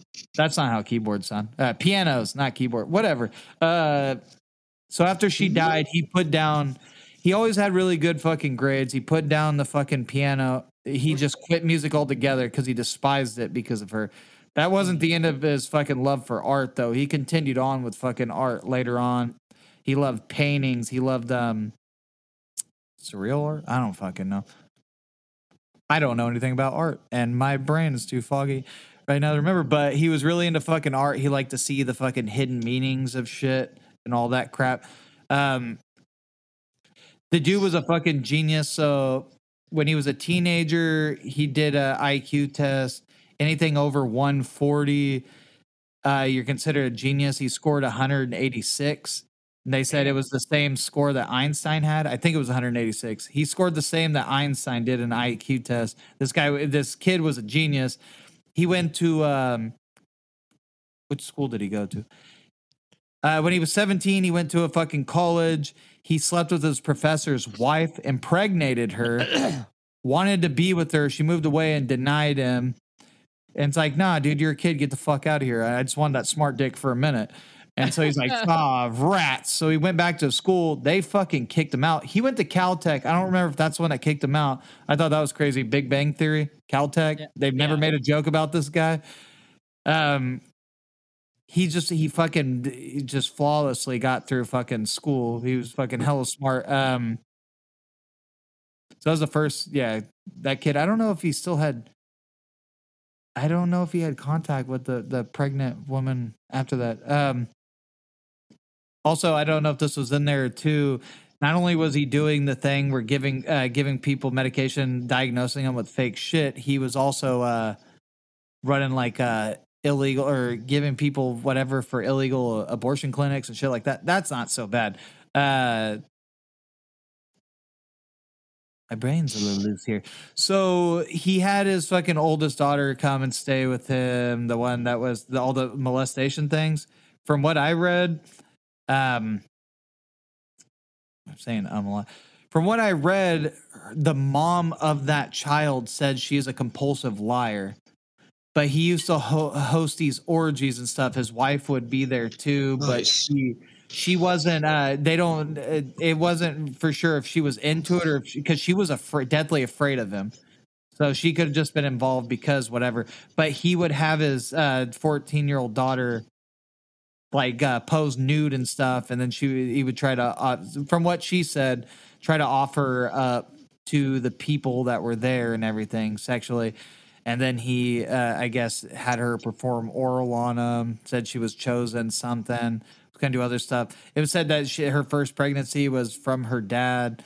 Uh, so she gave up the baby to an adoption agency with on the uh, um on adoption agency to an orphanage to where the birth certificate said an unknown inward father. I'm not gonna say it. And so the baby was sent to live with a black family because that's what they did with shit like that. And um, back then in those days, which was uh, I forget her uh, the name she was going by when she was adopted. Her mother was a drunk. Her name's Fauna Hodel, and so she um, they actually made a, a a fucking TV series, I guess, about about her. Then coming back and then finding the Black Dahlia killer. So it, it's like kind of based off of her book, the real person's book. So she so she was born believing she was light skinned and that she was going to get darker when she got older. So Fauna Hodel, um, she went through her whole life uh, living with like in a black neighborhood. Everybody's always asked about her skin to the point that she used to carry around her birth certificate, showing that it says uh, unnamed uh, black father. I'm going to say it that way. Um, and so just to, just to prove that she was uh, also like dark skinned, she would have to keep showing people her birth certificate.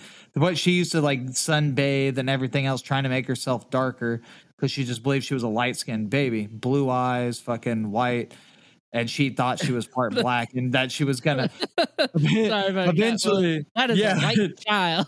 yeah, it's a so she she uh her stepdad or well the, the guy the boyfriend of her fucking oh by the way the TV series Chris Pine I think is the killer in it. So yeah, the the TV series it stars Chris Pine. It's a short uh a short series. It came out in 2019. Flew completely. Uh it's named after the book I Am the Night. It's it's based off the book that Fauna Hodel wrote about her family. So she finds out by her fucking um by the mom who's an alcoholic who doesn't fucking like her everything else uh whatever uh i think because well i don't know exactly why i forget but her boyfriend's the one that tells fauna hodel that she's adopted. So uh, uh fauna finds her uh, tries to find her biological family. She knew that she was in an adoption place or an orphanage in like san francisco but her family was from la so she just started going through the um the phone book the yellow pages going through every hodel and fucking whatever after she got all that name and who does she get a hold of none other than her fucking uh grandfather which is a yeah um hodel in question here uh why did I forget his name already? George Hodel. Uh, so he gets a hold of her. He puts her in contact with her biological mother, who's living in Hawaii at the time. She goes there. Her mother tells her that her birth name was Fauna. She changes her name to Fauna. Oh, and by the way, she married a a, a, a black a black. This isn't really important, but it was a, a black guy she married. Or well, no, she got with a black guy. I don't know if they were married They had a kid together. She took the kid to Hawaii. She ends up having another kid. I don't know if it's with the same person, but she ends up having one black kid, one white kid. They're like opposites, I guess. One is married to a woman, the other one's married to a man. Not opposite because their skin color, but I guess their personalities are kind of opposite. And then I don't know. Maybe there was a joke in there because of that. I, I don't know. It was kind of stupid. But they they're the ones that kept uncovering their mom's tapes with things. Fauna Hodel, who talked about the whatever. I think she believed that her grandfather also was the Black Dahlia murderer. Uh, but uh, she she's actually like pretty popular. She actually directed a movie, or she wrote the script to a movie her um, she's a motivational speaker for uh, racial equality and human rights because she grew up well thinking she was black so, i mean this is a real fucking uh, what's that what is that um uh what what's his fucking name god damn it ace ventura Pet detective. Yeah that dude no no oh dude, well, i mean his name I, I can't think of his fucking name right now Uh, Jim Carrey. Jim Carrey. There we go. There's that Jim Carrey movie where he. Oh no! Wait, no, he didn't think he was. No, I'm Yeah, mixing two different movies. of a Steve Martin. Movie. Yeah, Steve Yeah. Martin. Steve. Martin. Yeah, that Steve Jim Martin movie. That's how Fauna's life. I mean, not exactly. That Fauna grew up thinking she was black, but she was white the whole time. She was an adopted white girl, and she thought she was half black the whole time. Everybody thought she was just light skinned and whatever. So, and it's like it's not. She was a, a white woman, and then she found her fucking mom. Uh, she, yeah, she uh, she wrote a true crimes memoir called "One Day She'll Darken: The Mysterious Beginnings of Fauna Hodel." Uh, Hmm. Yeah, and uh, she that's when she discovered her mom told her that possibly like her dad was her grandfather because he raped her or whatever. I don't think they ever did a DNA test or they couldn't figure it Her, out. her father, you mean? yeah, her her father Like, either her, way, her dad would be her grandfather. yeah, her dad is her grandpa like at the same time. So that's all this crazy shit happened with her. And um yeah, I mean she just she believed the the the same shit. But uh back to back to uh fucking George uh sorry, I'm scattered everywhere. George Hodel so he was really into fucking paintings and shit. He was obsessed with the work from this guy named Man Ray or Man Rays. I laugh so fucking hard the Man Ray or whatever the fuck his name is from SpongeBob. yeah. So he was obsessed with this guy's work, and um, they believe that he fucking uh, he he put uh the blood he put short in that position because it was an artistic. Uh, Man Ray had a fucking painting of a half woman, half minotaur, and she has her hands up in the exact motion that the Black Dahlia had her hands up, the same exact fucking way up like that. And Man Ray, I think he was friends with Man Ray. I think they're thinking they fucking did the murders together. I think it was. I don't know, but uh, Oh, Man. Ray. So Man Ray believed that a woman's body is only meant for artistic whatever. Like their their only purpose is to be viewed as art. There's something about her lips in a painting that resembles the fucking um, the Glasgow thing. There's a bunch of different connect. I, I don't know. The only they kind of seem vague as they went on, but the the main one was the fucking painting they showed, and it's like the woman's arms are like the same way that hers were because she seemed. It seemed like she was positioned the same way as the men half woman, half like the woman Minotaur fucking painting from this guy Man Ray. Yeah, And, uh, imitating art. It's my eyes. Is that a minotaur? Is that a minotaur? uh, yeah, and then uh, also uh, supposedly in those fucking tapes with him, there they could uh, there was like faint screaming like from a basement or some shit. His kid came out and said that he never seemed to like children.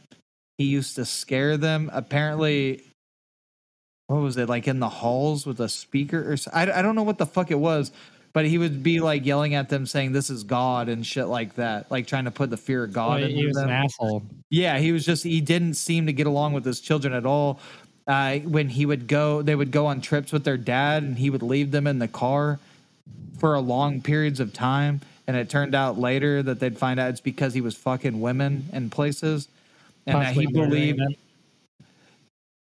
Oh, maybe. Uh, he believed that the soul. I forget all the fucking. Th- he believed that the sole purpose in life, life revolved around having sex. Like he believed, like a sexual fucking whatever. That's what made the world fucking go Uh, around. not pretty doubting much. that this guy was a fucking serial killer. Yeah, that's a. He said, uh, or there was another body found that was cut the same fucking way, and I forget. Fuck, I forget what it was, but it had, it had the uh the initials BD on the body, like Black Dahlia, and it the they said the handwriting is almost identical to George Hodel's handwriting. And after all this shit with the recording and stuff, he fled to another country. Was that written there? He fled to another fucking country to where another body was cut up in that country, uh, something Yeah, miles him. from his house. It- yeah, it was there there was a body that was found a couple miles from his house when he they say he didn't flee the country but he fled the country and they said he had connections because no one can find the recordings anymore just the writing the LAPD had connections in there because again he worked um so back then if you had an STD uh, it meant that you were Oh, he could have been promiscuous, blackmailing some police officers. yeah, that's what they're saying is so back then it wasn't just like, oh, you can contract STD. No, you were whoring around like um, government officials. If they caught an STD, they're automatically considered uh, uh, people cheating on their wives. And so they would like, you know, people wouldn't reelect them and shit like that. Like it was like a real fucking stigma back then. So they're saying that he probably fucking um he was blackmailing police officers and shit. Like he had a bunch of people in his pocket pretty much because he was like, Well, you had you had the clap fucking two weeks ago, so either either get rid of the tapes or you fucking piss off and uh let everybody know that uh you got the drip, dog. yeah, he fucking um I'm trying to remember the fucking uh fuck. I should have wrote this shit down because I'm just like all over the fucking place. Supposedly, wherever he fucking fled to, though, they found a fucking body. Apparently, though, when he fucking he fled to the Philippines, they found another body killed uh, the same way. Now I can't fucking remember the yeah. guy. How has this case not been solved? yeah, that's what I'm saying. It was fucking. uh I mean, I guess it's circumstantial, but it's like, come on. That's a, he seems like the most whatever. He was a fucking genius, like kid. Well, there's plenty of uh, serial killers that were fucking stupid. There's more stupid Yeah, ones judging than by some of smart this shit- Just so happens that one of the most famous serial killers of all time happened to be fu- really smart. That being Ted Bundy. Uh, this person says, when I mentioned Dr. George Hill Hodel Jr. in an earlier post, I mentioned the jigsaw murders in Manila, Philippines in the 1960s. Dr. Hodel Jr. as a prime suspect in the murder of the Black Dahlia is an excellent candidate for the murderer, especially considering Lucila Lalu was found in almost the exact same condition as Elizabeth Short. So her name was Lucila. And I guess this is the the jigsaw murders uh, in Manila. Uh, it wasn't a great place to live in the 1960s. Uh, crazy crime. So, and I mean, but that doesn't explain why they were surgically fucking sliced in half, unless they were inspired by it. But okay, so Lucila Lalu uh, was married to a police officer, and she owned a beauty store and a nightclub. That's yeah. So in uh, May 28th, 1967, Lucila Lalu went to work, but she never returned home. Uh, she went missing for two days and was never discovered.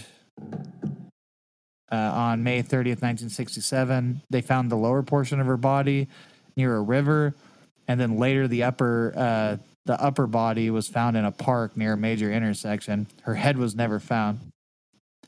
Hmm. Uh, the police uh, seemed uh, the police seemed to make some blunders during the investigation. The biggest one was they didn't search the prime suspect's apartment when they arrested him. Instead, they waited. Um, and that the scene uh, by which the scene of the crime was contaminated, and there was no like evidence, and there was no evidence that possibly could have been planted there. Uh, there, they had a confession, but it seemed like it was coerced. Two other Filipino women were murdered in a much similar manner in the two years before Lalu's murder. And see, this is in 1960, and if he fled 1950, he had a whole fucking 10 years of fucking murdering people. The information on these women, though, are nearly impossible to receive. They may not exist except outside the mind of one demented journalist. But yeah, so so her they said like they found her, or or that she lived. I I forget what it fucking was. I just scrambled through this. Eh, She either lived uh, like very close to him, or her body was found very close to where he was living at the time in the Philippines. That's too coincidental. Yeah. That's why I was like, So- it, it makes the most sense. But what's the lipstick murders? So the lipstick murders. So the Hodel son Steve and another author William Rasmussen have suggested a link between the short murder and the 1946 murder and disembodiment of six-year-old Suzanne Degnan in Chicago, Illinois. Captain Donahoe of the LAPD stated publicly that he believed that the Black Dahlia and the lipstick murder in Chicago were likely connected. Among the evidence cited is the fact that Short's body was found on Norton Avenue, three blocks west of Degnan Boulevard, Degnan being the last name of the girl from Chicago. There's also striking similarities between the handwriting on the Degnan ransom note and that of the Black Dahlia Avenger. Both texts used a combination of capital and small letters. The Degnan note read in part, Burn this for her safety, and it's capital B, lowercase u, capital RN, I think capital T, lowercase H I S, and then capital F, lowercase O, capital R, lowercase H E, capital R, and then capital S A, lowercase f, capital T Y, and both notes contained a similar mishappen letter P and one word that matches exactly. Convicted serial killer William Heirens served life in prison for Degnan's murder, initially arrested at the age of 17 for breaking into a residence close to that of Degnan's. Heirens claimed that he was tortured by police and forced, and forced to confess and made a scapegoat for the murder. After being taken from the medical infirmary, infirmary at Dixon uh, Correctional Center on February 26, 2012, for health problems. Heirens died in the University of Illinois Medical Center on March 5, 2012, at the age of 83, and still claimed his innocence. And they. And the son suspects that his well, if he suspected that his father was a Black Dahlia murder, he suspects that he killed that girl as well. Was he living in Chicago at the time? No, but it was in 46. Uh, he could have just went down there, took a jaunt. Hmm.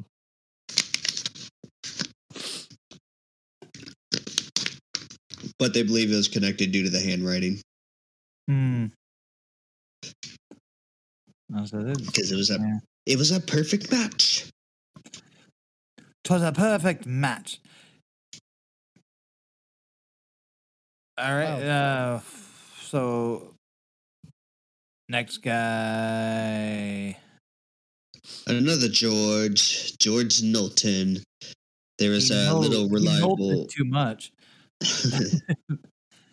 there was a little reliable information available on George Knowlton, except for the fact that he lived in Los Angeles, in the LA area at the time of the Black Dahlia murder, and died in a car accident in 1962.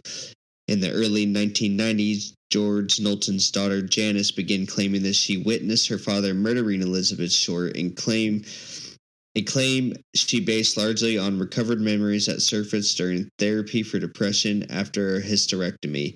Based on these recovered memories, Knowlton published Daddy Was the Black Dahlia Killer with veteran crime writer Michael Newton in 1995. In the book, Knowlton, a former professional singer and owner of public relations company, alleged that her father had been having an affair with Elizabeth Short, and Short was staying in a makeshift bedroom in the garage where she suffered a miscarriage. George Knowlton allegedly murdered Short in the garage and bisected her in the sink, then forced her 10 year old daughter, Janice, to accompany him when he disposed of the body. According to Knowlton, Short was a sex worker and a procurer of children for child trafficking for a child trafficking ring. Knowlton claimed that a former member of the LA Sheriff's Department told her that her father was considered a suspect at the time by that agency. Now we got uh that's so that's another that's interesting wild. one. yeah. Robert M. Red Manley, dude. That fucking. That, all I want to know is how he got the nickname Red. Well, he was a red-haired pipe clamp salesman. That's why. I knew it. I knew it. I said. Had- I asked earlier. Is he ginger? oh, is he redheaded? I didn't even Yeah, think that's- about I- that. I googled it, so I was like, I was like, how how did he get the nickname Red? And God, that's dude, why, people are 'cause he was so a fucking- redheaded salesman. should- People We were so fucking clever back then. People were so fucking clever back then with their nicknames.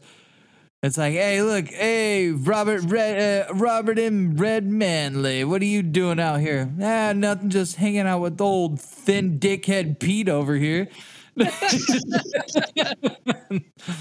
Uh, What are you doing? Oh, I'm just hanging. It's like ah, nothing. We're about to go over to the lopsided testicle Joe's house over.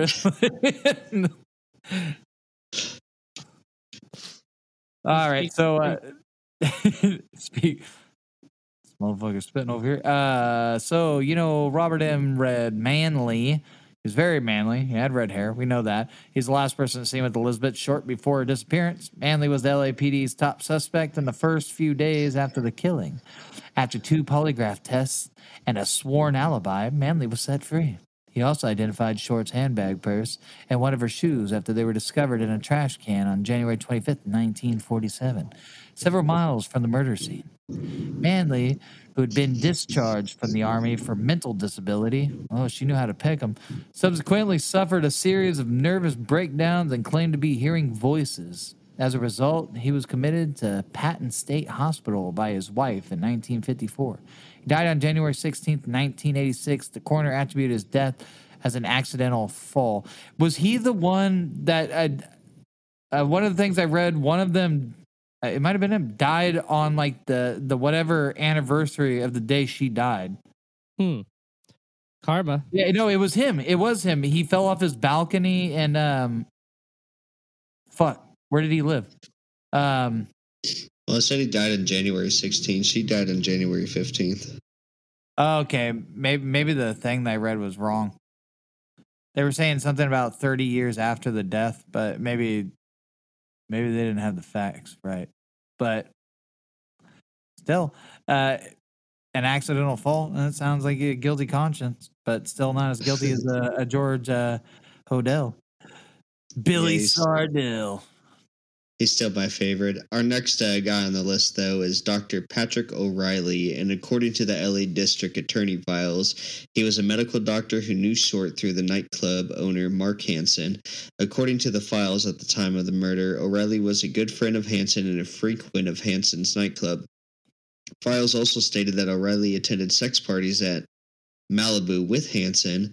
O'Reilly had a history of sexual motivated violent crime. He had been convicted of assault with a deadly weapon for taking his secretary to a motel and sadistically beating her almost to death, and apparently for no other reason than to satisfy his sexual desires without intercourse. The files state uh, further. Oh, wait. Intercourse. The, oh, the files. Okay. With that, without intercourse, the file states. Further, the files indicate that O'Reilly's right petrichor had been surgically removed, which inves- investigators found similar to the mutilation of Short's body. The files indicated that O'Reilly had once been married to the daughter of an LAPD captain who was also bisexual. I don't know why that was important, but it was. Because back then they were just aiming towards gay people. Th- this guy sounds like a pretty likely suspect. Dr. Patrick S. O'Reilly. His uh his great grandson actually opened up uh, O'Reilly Auto Parts. Fun fact. You're a fucking liar. Oh, oh, If you oh, if you, oh, a murderer. you get tired of tuning up uh women, you can come and tune up your car. Yeah. God damn, that's fucked. up. Wilson here, the only woman I've taken apart are these women right here. Oh, you know what? You're right. We don't. And if I was gonna destroy anybody's anus, it'd be the, the, the little uh, exhaust pipes right here. Okay, we understand what you're saying. Now, if I was gonna give a Glasgow smile to anybody, it'd be my bitch of a grandmother. But then I'd be right back to sexually assaulting my vehicles. Why don't you, why don't you get out of here? I'm gonna turn back on the Beatles. I'm gonna pretend like you never came. Hand me that bottle of lotion. and Get the fuck out. Tell us about our final Oh, normal Yeah. Uh, what are we on? Uh, Jack Jack Anderson. Jack Anderson. Jack Anderson Wilson, aka Arnold Smith, aka the guy who was a lifelong petty criminal and an alcoholic who was interviewed by author John Gilmore. Ooh, John Gilmore. No That, uh, way. That's fucking. That's that's a weird coincidence. I think your uh, D and uh, uh, your your Fall Medvard character there is a reincarnation, or this is a reincarnation of your character, killing kids and now killing women. Uh, while Gilmore was researching his book, Severed. Uh, yeah, okay. So he was interviewed by author John Gilmore while Gilmore was researching his book, uh, Severed. Oh wait, he wasn't the killer. He's the author. He was the author. My bad. Well, whatever. He's boring kids to death with his books. I'm just kidding. Uh, after Wilson's death, Gilmore named Wilson as a. After Wilson's death, Gilmore named Wilson as a suspect owing to his alleged acquaintance with Short. Prior to Wilson's death, however, Gilmore made an entirely different claim to the Los Angeles Herald Examiner in a, sh- uh, in a story appearing January 17th, 1982. While Severed says that homicide detective John St. John, dude, these names are made the fuck up. there is no way. John Gilmore, my D and D character, that John St. John. John St. John pulled out his Johnson and gave John a. Okay, uh, yeah. So John St. John was about to close in on Wilson based on the material Gilmore provided. St. John told the Herald Examiner in the same article that he was busy with other killings and would review Gilmore's claims when he got time. As reliable sources of information about the case, such as the FBI files and portions of the Los Angeles District Attorney files, have become publicly available. Statements about Short and the murder attributed to Wilson and Severed and supposedly tying him to crime have not been oh my god, born out of out as accurate. What the fuck is wrong with my eyes, dude? I'm just blurring words together. Uh I decided You're that not funny. wearing your glasses. Yeah, I know. I, I just I laughed though because it's like mm, I'll get to that after I'm done with my other murders. I, I got to I got to look at other murder things. So those were all our uh, our normal day to day folk that were uh, suspects. Well, I mean not normal. I mean we had doctors, weirdos, but uh, we got some celebrity suspects as well. And uh, one of them is going to be Bugsy, so we'll get we'll get to him. But uh, our first one is Woody Guthrie, and uh, he was a folk singer and was one of the many suspects in the murder, according to the L.A. County District Attorney's files. And Ramblin' Man: The Life and Times of Woody Guthrie, written by Ed Cray and published in 2004 by W. W. Norton. According to Craig, Guthrie drew police attention because some sexually explicit letters and tabloid clippings he sent to Northern California women who he was allegedly stalking. The mailings the mailings disturbed the recipient so much that they showed him to the sister in L.A., who contacted uh, contacted the police. Guthrie was quickly cleared of involvement in the murder, but various authorities attempted to prosecute him with minor success on charges related to sending prohibited materials through the mail. That was just a little fun one. Little folk singer and stalker. Tell us about Orson Welles. Orson Welles was one of the variants of the Wells from the Flash CW series. No. I'm just playing. uh, so in her 2000 book, Mary Pacquiao's, um, Manny Pacquiao's, uh, uh, Mary Pasio Pacquiao's, uh, a former neighbor of the Short family in Medford, Massachusetts, suggested filmmaker Orson Welles as a suspect. Pacquiao's based the theory on such factors as Welles' volatile temperament and his creation of mannequins. Ooh, this is actually very interesting. Uh, three months before Short's death, that supposedly featured lacerations virtually identical to those inflicted on Short. Uh, the the mannequins were used in the House of Mirrors set for the Lady from Shanghai, a film Welles was making with his ex-wife Rita Hayworth around the time of the murder. The scenes containing the set were deleted from the film by Harry Cohn or Khan, I don't really know, and one of Short's last letters home. Her older sister Virginia claimed she had written that a movie director was going to give her a screen test. You made it, doll. You made it. Oh, oh, golly jeez. What's my role? Mannequin. What? uh, Pacquiao also cites Welles' familiarity with the site where the body was found and the magic act he performed to entertain soldiers during World War II. Those weren't magic acts, those are strip teases. Uh, she believes that the bisection of the body was part of the killer's signature and an acting out of the perpetrator's obsession. Welles applied for his passport on January 24, 1947. The same day, the killer mailed a packet to Los Angeles newspapers. Welles left the country for an extended stay in Europe 10 months after the murder without completing the editing of Macbeth, the film he was both directing and starring in. Despite persistent attempts by Republican Pictures to get him to return to complete the film, he refused. According to Pacquiao's witnesses, she had interviewed state that Welles and the victims both frequented Brittingham's restaurant in Los Angeles during the same time period, and waitresses believed Short was going out with someone at Columbia Pictures. Welles was never a suspect in the investigation. And you know what's uh, funny about that is um, Welles's uh, son, uh, uh, Wally Wells, he was actually working on a rendition of uh, Rent where he had uh, Easy play and die of AIDS in the movie. So their family is well known for, uh, you know, bloody shit. That one wasn't as funny. That's a little fucked up.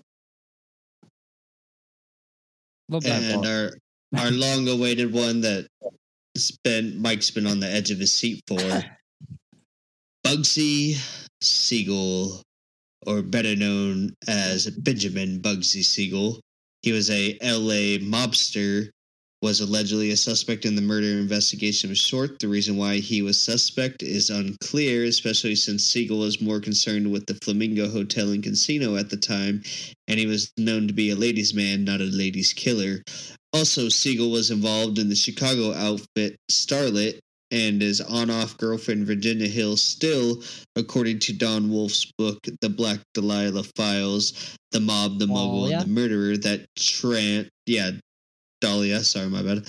Uh, murder that transfixed Los Angeles. Siegel was the actual murderer, actual murderer, and it has also been surmised that Siegel had uh, that if Siegel had any involvement with the Dahlia murder, he would be sent to Mickey Cohen, one of one. Uh, he would have sent Mickey Cohen or one of his other henchmen. Yet the theory was that the murder may have been attempted to frame Siegel by Jack Dragna, who wanted revenge for Siegel's attacks on Dragna's business interests since his arrival in the 1930s. Huh. That'd be kind of fucked. Kills this random person to try to get revenge on this mobster. And there was also uh there is there was a well obviously because we said a uh, a police officer and police officer number two um unnamed uh, they also they also believe that the murderer could have been committed by a police officer or at least covered up by him especially with the mishandling of some of the evidence that was in transport in the That seems transport. Likely. But so we talked about the lipstick murderers. I'm not going to get into these other uh, murderers because we we could actually do some episodes on these. But uh, the Cleveland torso Mhm. murderers have also been linked with the short murderers, and uh, these these murders took place in Cleveland, Ohio, in Cleveland, Ohio, between 1934 and 1938. And then we talked about the lipstick one. We went in depth with that a little bit, but the the lone woman murderers were taking place between 1943 and 1949 within Los Angeles. Over a dozen unsolved murders occurred, including the death of Short, which involved sexual mutilation of young, attractive women. And so they said that could be possibly linked to that. And I got a bunch of info on that, but I'm not going to go over that because we can do that on its own little episode. Dude, yeah, I, I scrambled through a lot of uh Hodel's things because I should have wrote it down. I've been drinking, so I apologize to anybody listening. But I think that his his background itself is creepy enough for a fucking little segment in a podcast. Yeah. I, I, Yeah, it'd be he- cool to he do a deep dive highly on him. likely. There's there's a a big correlation between a lot Yeah, of he's- um He's got the training, sexual sexual crime and and serial killer aspects. and he's got like on a genius level to where like like it just is his obsession with like art of trying to find like hidden meanings and shit it was quite possibly the way he fucking feels with like the the like female anatomy because his obsession with the man ray and his fucking whole philosophy that you know women's Yeah. bodies are only meant for art pretty much or like they're only here to be fucking subjects of art so he probably took that to a whole nother meaning. Like, well, let's see how artistic we can get with it. I liked uh, like somebody I- piquing his curiosity in the human anatomy and shit by fucking seeing the way he can, can like contort a body and fucking twist it to his own fucking weird whim and his own art form. uh, George Hodel. He's he's my favorite for the murder. But the other one, uh, I forgot his name. I just closed out of my notes. But I think it's the other George, the one with the daughter that he said that accompanied, like she accompanied Yeah. him on the dropping of the body. That one's kind of interesting too. But I think Hodel holds up more. I feel like he he probably had his hand in, like what Joseph was saying, like because he was a STD doctor, so he probably had his hand eh, like in some pockets of the police department, and maybe that's why some evidence was mishandled, you know, and destroyed in transit. However that happens, and uh I also just, Just think the- it just the way that he like because I didn't know his I didn't know his IQ level until Joseph was just telling me because I didn't do a deep dive on him. But his IQ level is so high, and he was just like he just seems like a fucking weirdo. Oh, dude, Yeah. this is one of his uh paintings. That's at um Man Like- Ray. So he's a he's a um he's a he's a visual artist, whatever, and he was like one of um God damn it, how do you flip the fucking camera on this? I guess Casey can't see it, huh? Um what the fuck? just turn your phone, man. I'll Oh, turn it back in. So uh, this is one of the paintings. Uh, Man Ray's influential art beyond the iconic surrealist, like the lips, just like weird fucking shit. Let me see if I can find. Oh, there's some pictures that actually fucking like resemble like the ba- the the Black Dahlia shit, but it's just like weird. Just images of women because he believed that's that their whole purpose. They think they were in fucking like, yeah, that that's yeah, the the fucking thing. Oh, Pan over goddamn. to the right. oh, to the right. Yeah, go down. The one right there, the bottom Yeah. right corner picture. That looks Last view. exactly like her, doesn't it? The, like I that thought- one. I thought it was her. bottom? Yeah. It's That's called the, why I was gla- the glass Different- A little bit different of a facial structure, but yeah. Yeah, but very fucking similar. Similar. He's got another one where it's um and his name's fucking Man Ray, like the fucking villain and fucking SpongeBob. But the the Minotaur picture, that's the fucking trippy one. If I can fucking find it. Beast Uh, Yeah, I, I think Is it's that a uh, Minotaur? this guy also like just mostly because when he went to the Philippines, there's bodies popped up in the Philippines. It's just I think that that's the picture of the fucking the, the Minotaur thing. It's just the the, the arms, it, the way they found her body. I think that's yeah, it. it, yeah, that Yeah. looks like it. Yeah. Yeah, the way they found her body, her arms were uh, strung up like that. And that's what people are like comparing it to, but I don't I don't know what that's all about. I think that's the fucking yeah, the way they had the fucking the arms up, everything. His art is very fucking creepy looking, but that's the shit that that's the shit that Hodel was fucking into. It was all this women shit. I mean, thinking it from that fucking perspective, it just makes it creepier because that's the he was really into fucking art. And uh, the the house that he picked too, George Hodel picked that place because it was like ominous, creepy, the whatever, and he liked shit like that because it, it felt it gave people a bad fucking vibe, the energy to it, and he was into shit like that. He liked the ominous fucking feeling of things, all that. So like, uh, he just seemed like a fucking psychopath.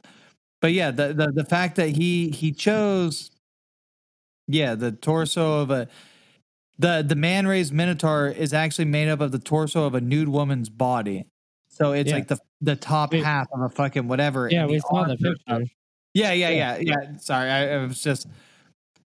It's just uh the fact that it was like it's made up of a actual the top half of a woman's body, like just like an actual art. Yeah, it thing. looked very, very like the angle of the arms and everything was like yeah, the the, exact same fucking way. That's what it, it, that's when I seen that shit. I was like, holy shit! It's like this this motherfucker did it. Like they base all of his shit off of like man like man Ray's fucking like artwork and shit because he was obsessed with this fucking his style of shit. yeah. and it would it would make sense and it's not the only there's another fucking body that i i can't remember oh i i did i did say it never mind it had the initials of the black dahlia i just can't remember the details of it bd i yeah. should have wrote the shit down but yeah this shit's fucking creepy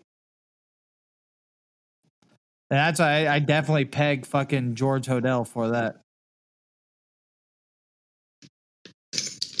Yep, definitely. He's on. He's he's my uh, number one suspect. And But I we do- you could do like deep dives into this too. This whole podcast is dedicated just for the Black Dahlia, and Oh yeah. So I mean, there's there's so much information on it. Like this this episode, we've recorded two and a half hours, and there's probably so much more we can go into with about it and everything. Yeah. i apologize for my spotty uh memory of shit that i just looked at fucking three hours ago four Like, hours ago I'm surprised that there's not more like stuff. There's probably Yeah. a lot of people that think Hodel did it. Um, probably whole fucking podcast and shit like that about that. But like one of the ways that they fucking caught on to fucking Ted Bundy was because they linked murders in multiple places that he was at with the same mo. Yeah, see, and that's, I mean, yeah. They matched, uh, like, handwriting to this guy, or are they saying it was like almost identical? Um, Well, they said they said there was there was a word that matched exactly, oh, okay, yeah, and so, but all and that was with the lipstick murders. No, oh, is it the lipstick? Oh, is that the okay? So that's what. Okay, that's what. Yeah, sorry. Ooh, try to switch down to the cobras and uh, they give me the brain scrambled. Um, yeah, So this is this is definitely very interesting to to look into because I've I've known about the Black Dahlia, but I never actually deep dived into it. So it was yes, it was kind of cool going down that rabbit hole. Sucks for that lady. yeah. I've I've heard of Black Dahlia, but I, I never heard anything about suspects. Like I just knew about her case because actually, you know what? I think I only knew about that when I looked at the Glasgow smile. The first thing that popped up was her fucking face. I'm like, what the fuck? The Glasgow smile. I think uh, so. I I don't even know. I've known that. I think I've known about her as long as I've known about Sons of Anarchy because that's what fucking delved in, delved me into that. Was trying to figure out if that was makeup added on to make him look more fucking. Oh, no, that- yeah. yeah, and it, it was really his face. But then there was that, and then a YouTube link to the Black Dahlia, and I'm like, the fuck is a Black Dahlia? That's like I mean I knew about her for like years, not like fucking years, years and years, but she's like one of the first things that pop up, other than the Joker. And uh, Yeah. dude, that's insane though. I'm hoping fucking somehow because that, from what I um from what I read, the case is still technically open, though it's not fucking really fucking deep invest. Like nobody's fucking working the case like that, but it, it's still the case is still technically open. Like it's not like a closed fucking case. So I guess I don't know if you can really close a case without knowing. I don't know. I don't know how that works. But I mean, I, I'm hoping fucking we'll figure out who it is in our lifetime somehow. I don't know how. That'd be cool. Yeah. Maybe someone's like some fucking like my grandma actually sucked a dude's dick on that road. Get a fucking sample of the semen and she I keep all my She semen in in tiny vial. pill bottles. she kept it under her tongue this whole time. Yeah, like that fucking freak from SpongeBob with the pickles. they lift her tongue up. And it's oh my god.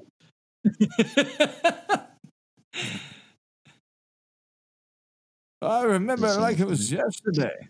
I sucked his dick, passed out.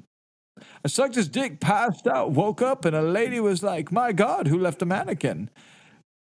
And I was like, A man was in my mouth.